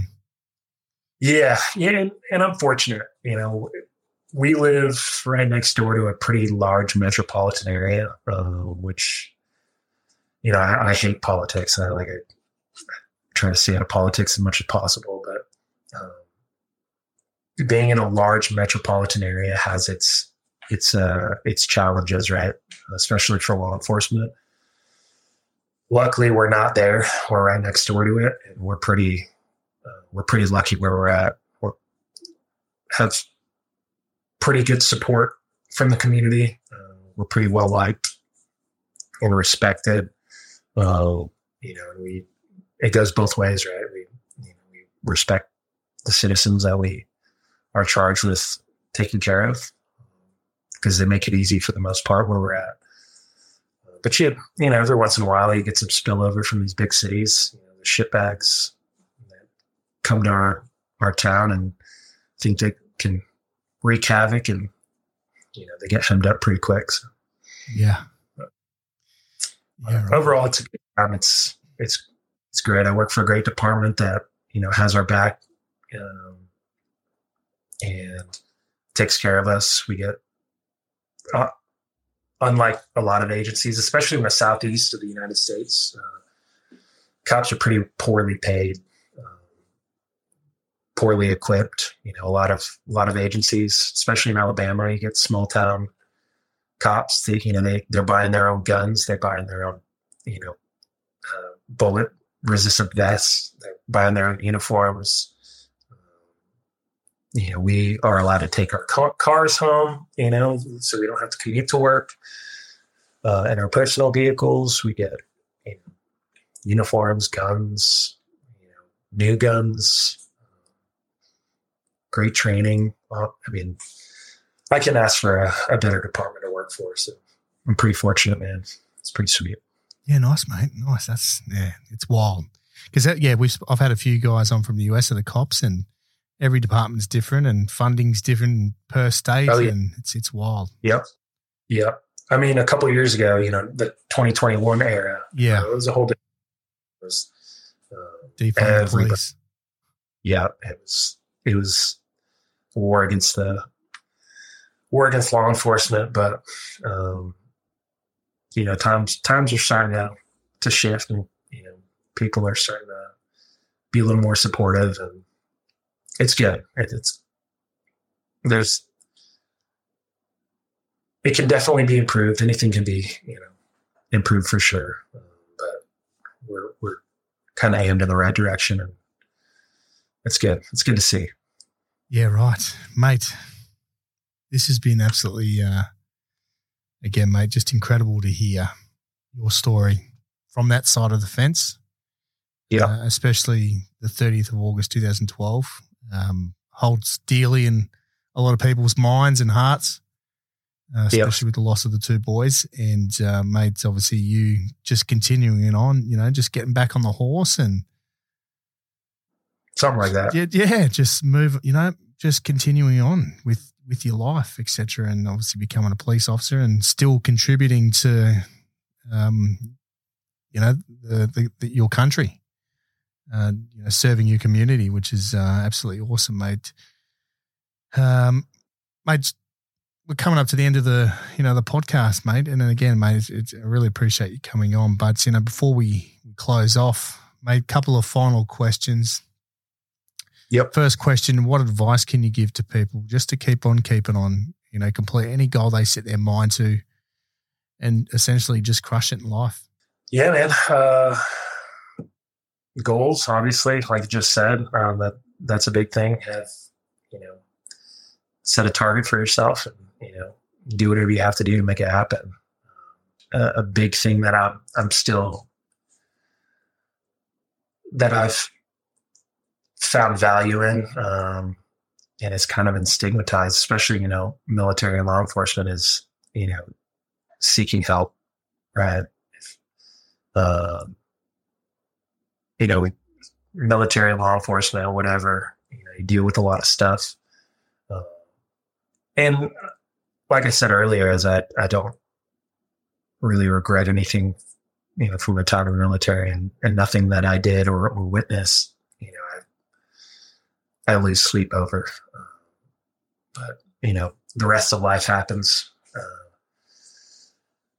you're gonna you're gonna face some challenges and and things that you have to deal with, and you know it's you can't be too proud to to to seek help, you know, therapy or talk to a psychologist or whatever you need. Uh, there's no shame in the game. So, you know, it's sometimes it's a lot for one person to deal with, and, finding somebody who that's all they that, that's their specialty, man. They they we specialize in you know war fighting and you know crime fighting or what else, but these people are that's their specialties, your your brain and you know how to deal with emotions and, and things like that. So, um, yeah, don't be too proud and and you know seek help if you need it. But other than that, man, yeah, these there's something you want to you want to accomplish or something you want to you want in your life, just fucking do whatever you have to do to make it happen. Yeah, just do it. Just do it, man. Like Nike says. just do it. mate, uh, second question. What is the plans for the future? As you said, you're a current cop in Alabama. What's the plans, mate? SWAT? Maybe, I don't know. Maybe fly yeah. helicopters again? Maybe for the police? Yeah. Um, so I don't plan on on leaving this agency uh, for quite a while. You know, if I can – try to retire from here, that'd be great. Um, but you know, there's some things that I want to do. Yes, SWAT's one of them. I was at on the SWAT team at my last agency. So, uh, training for that, you know, physical physicality and you know, shearing tactics and all that stuff. Uh, so SWAT, and then you know, there's some specialized units that I want to try to get into. Um, but yeah, man, uh, on on the career front. That that's it for for police wise, you know. But other than that, you know, trying to be a good dad, be a good husband, trying to improve myself. Yeah, I mean, yeah, just trying to trying to be better than I was today. You know. Yeah, yeah, nice, mate. Mate, for whatever reason, let's just say World War Three kicks off and they need some crew chiefs. Are you? Uh, oh yeah, getting back on the horse. Oh, it's don't let me. yeah. It's for sure. Only if I get to be able to minigun. yeah, exactly. Mate, uh, third question now. Mate, outside of being, uh, you know, a military guy, outside of being a cop, mate, tell us something that people don't know about you. You know, a guilty obsession or, you know, what do you do in your oh. spare times? That's a hard one, man. Is it food or, you know, are you a gamer? no, I, I despise cooking. I like eating food. Yeah. I despise cooking. um, but yeah. Um, mountain biking, I guess. Uh, anything like, I don't know, man. I'm kind of an adrenaline junkie. Oh, Formula One. I, don't know. I'm like, I have this weird Formula One now, thanks to that. Uh, have you watched that Netflix show? No. Drive. No, I've seen it. Is it good? Is it? Uh, I wouldn't say it's good. I don't know, but it's uh, it's drama, drama TV. But I think uh, the majority of the, the F1 fan bases exist now because of that show, and yeah. I'm I'm one of those. So yeah, I have this weird obsession with Formula One now. I don't know. What else, man? Mm, yeah, I mean mountain biking, I guess. Yeah, yeah. yeah that's right. Formula yeah, I am pretty boring, man. Like I told you before, i I just hang out with the family and work, and you know, I'm obsessed with work, so I spend a lot of time trying to trying to be good at that. Yeah, yeah, mate. Just quickly, I was uh, yeah. the photos you sent. You're a tall guy too. How tall are you? yeah, six six. Six six. So how did you go yeah. fit into a helicopter? Not let alone a police car with uh, with a vest on. I know I'm six four. I'm six four, six five. So I know it's yeah. tough getting into cars with body armor on. The helicopter was by far the the most difficult thing. So for five straight years, you know, I was, my head would always touch the roof of the helicopter. Yeah, so I think I still permanently like my posture is bad because it's scrunched up the whole time. Uh, police cars, it, it, depends on what car you get, right? Yeah. I used to have a, uh, a Crown Victoria. Um, that thing was pretty spacious, and then I got a uh, a Ford Taurus, Yeah. which is a smaller compactor police car, and that thing you could barely- like a coffin. Now I've got a big big SUV, a Chevy Tahoe, so it's pretty sweet. So I fit in there no problem. But yeah, man, uh, I tell people like being six six is kind of overrated. You know, the six six one to six four ish range. I guess you know it's probably the sweet spot, but six six is Yeah. No. unnecessary. Oh, Yeah. so No, mate. Six four, six five's not not good either. I reckon Yeah. six two would be perfect. You know, like especially with Yeah. uh, clothing. Clothing's the hardest because you everything's everything's like a midriff. yeah, or you get like uh, the big and tall stuff, and it's like a dress. It's too long. It's long, Yeah. way too big. You know, Yeah. it's it's the worst. Yeah, I but feel your pain. I feel your pain.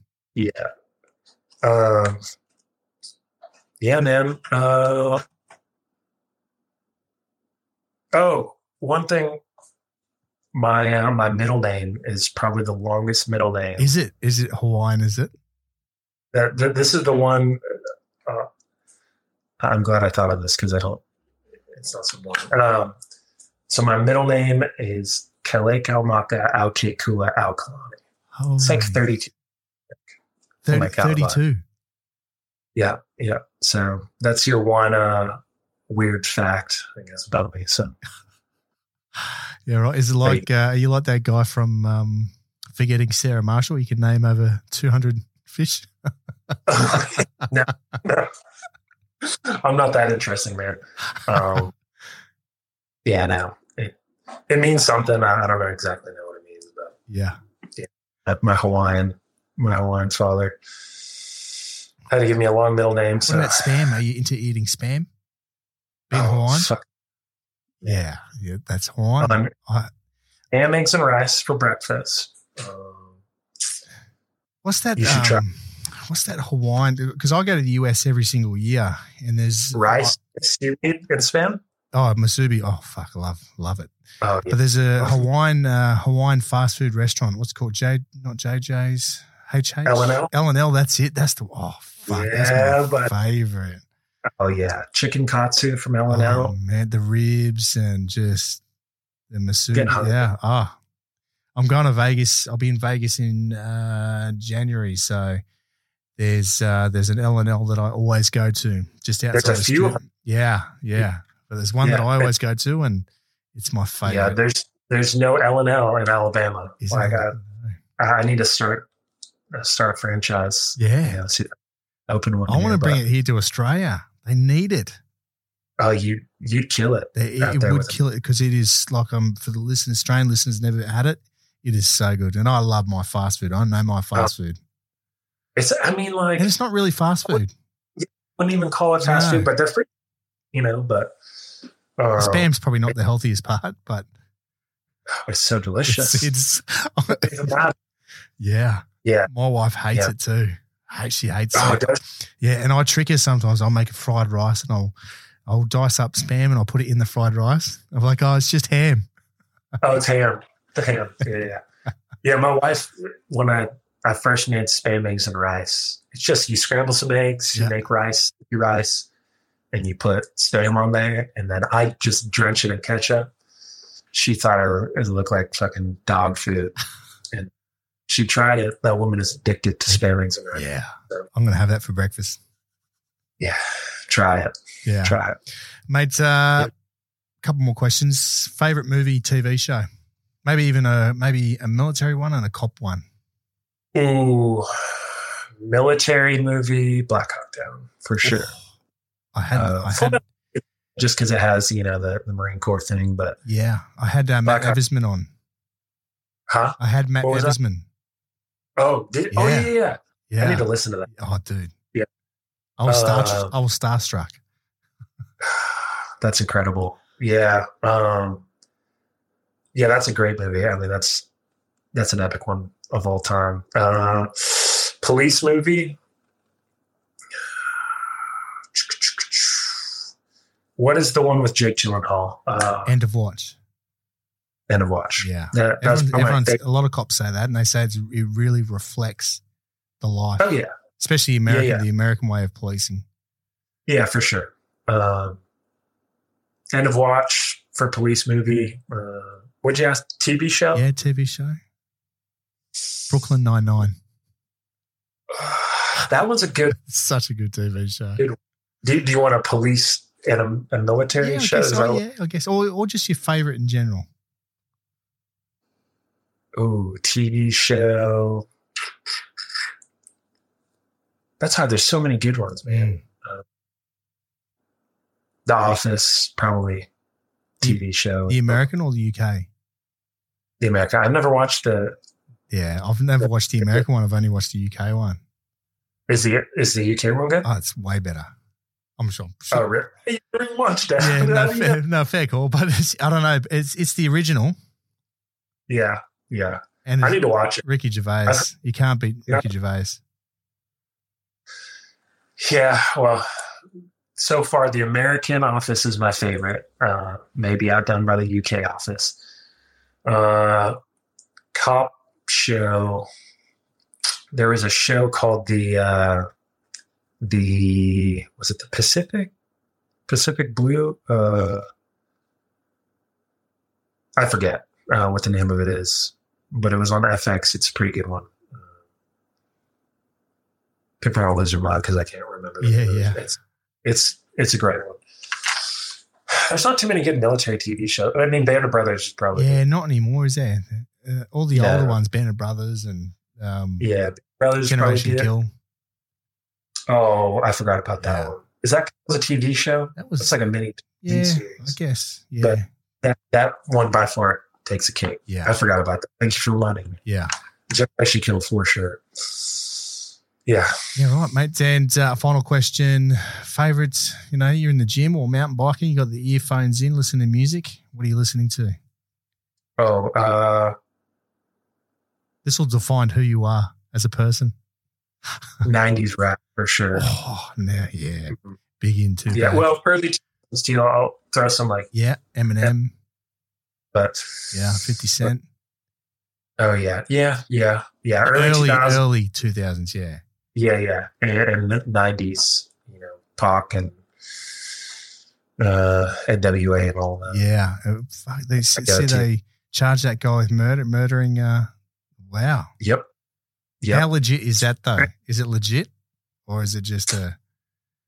Uh, I don't know. I I watched a a video on them explaining it. And apparently, they had known the the feds had known that he had he was involved. He didn't directly shoot him. He's the one that handed the gun back to the the kid that that actually shot. Oh, Pac. yeah, right. from what I understand. But he had a, a deal with the FBI, I guess, uh, like a non-disclosure in exchange for his freedom. If he dimed out a bunch of, if he snitched out on a bunch of other people, um, you know, they wouldn't hem him up on the the Pac murder.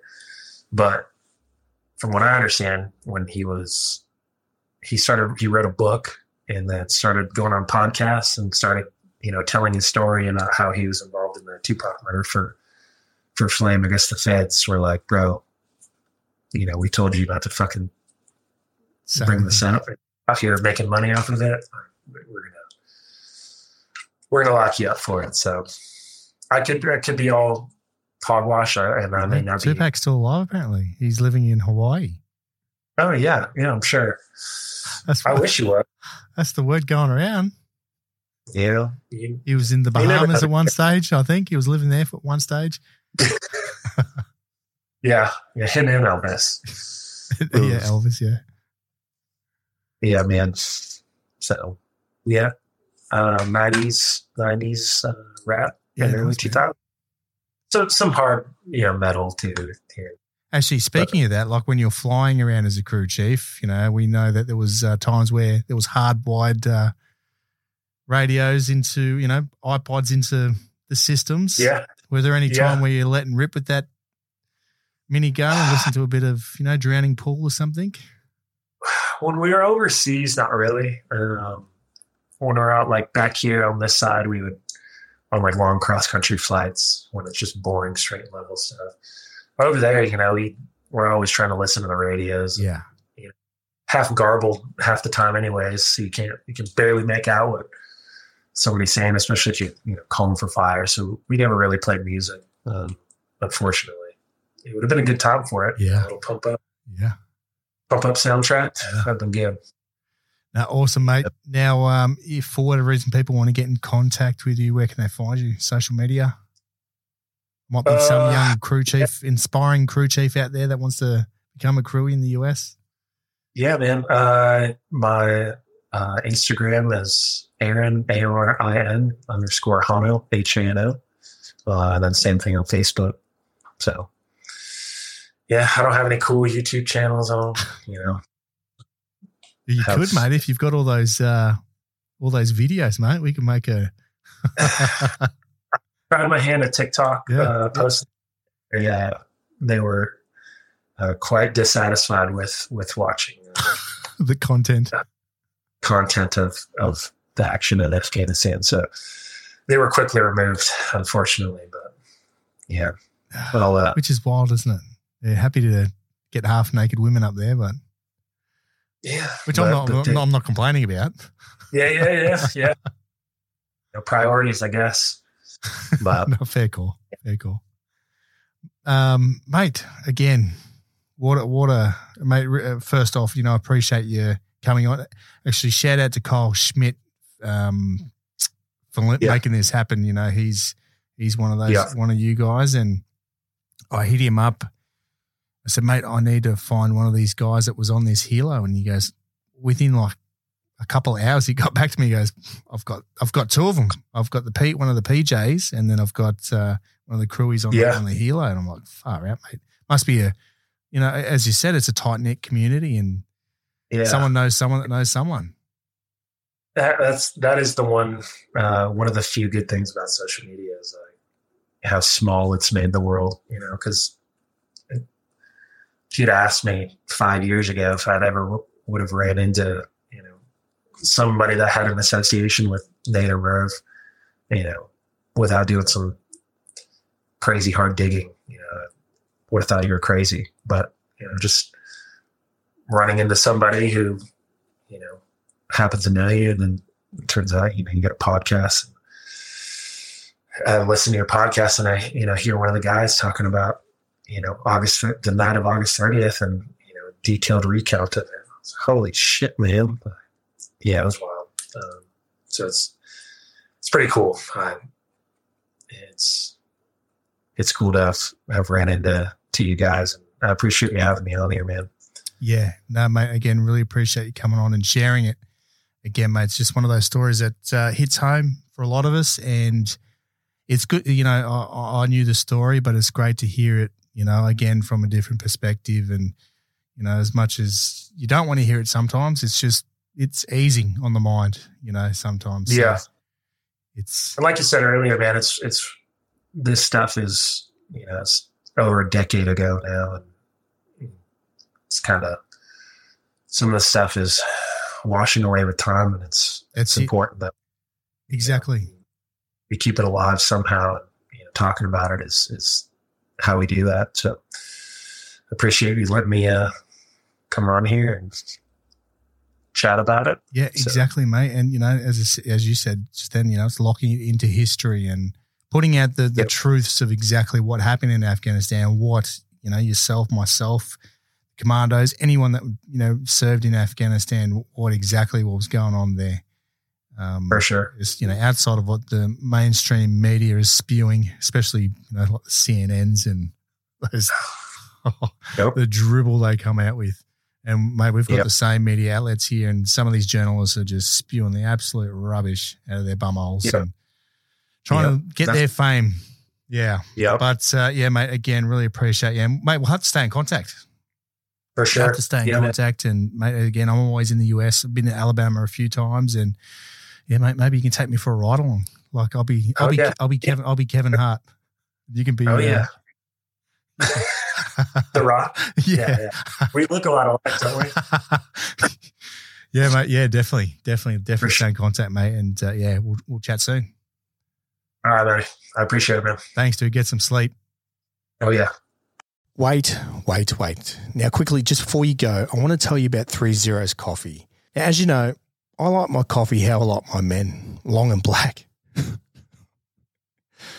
However, lately I've moved into the cold brews. I'm loving it, obviously, because the weather here in Australia at the moment is quite hot. So, what I've been doing is using the seasoned campaigner pour over filter bags. Literally, rip open the packet, put the filter bag over my coffee mug, a few ice cubes, pour in some hot water, let it cool down, add a sugar or two just to make it sweet, and I fucking love them. Honestly, you get the kick that you need out of the caffeine, and the taste is great. So if you want to get yourself a supply of coffee, head over to 3zeroscoffee.com.au. From there, you can choose whatever you want. You've got the beans, you've got the pour over filter bags, you've got some merchandise.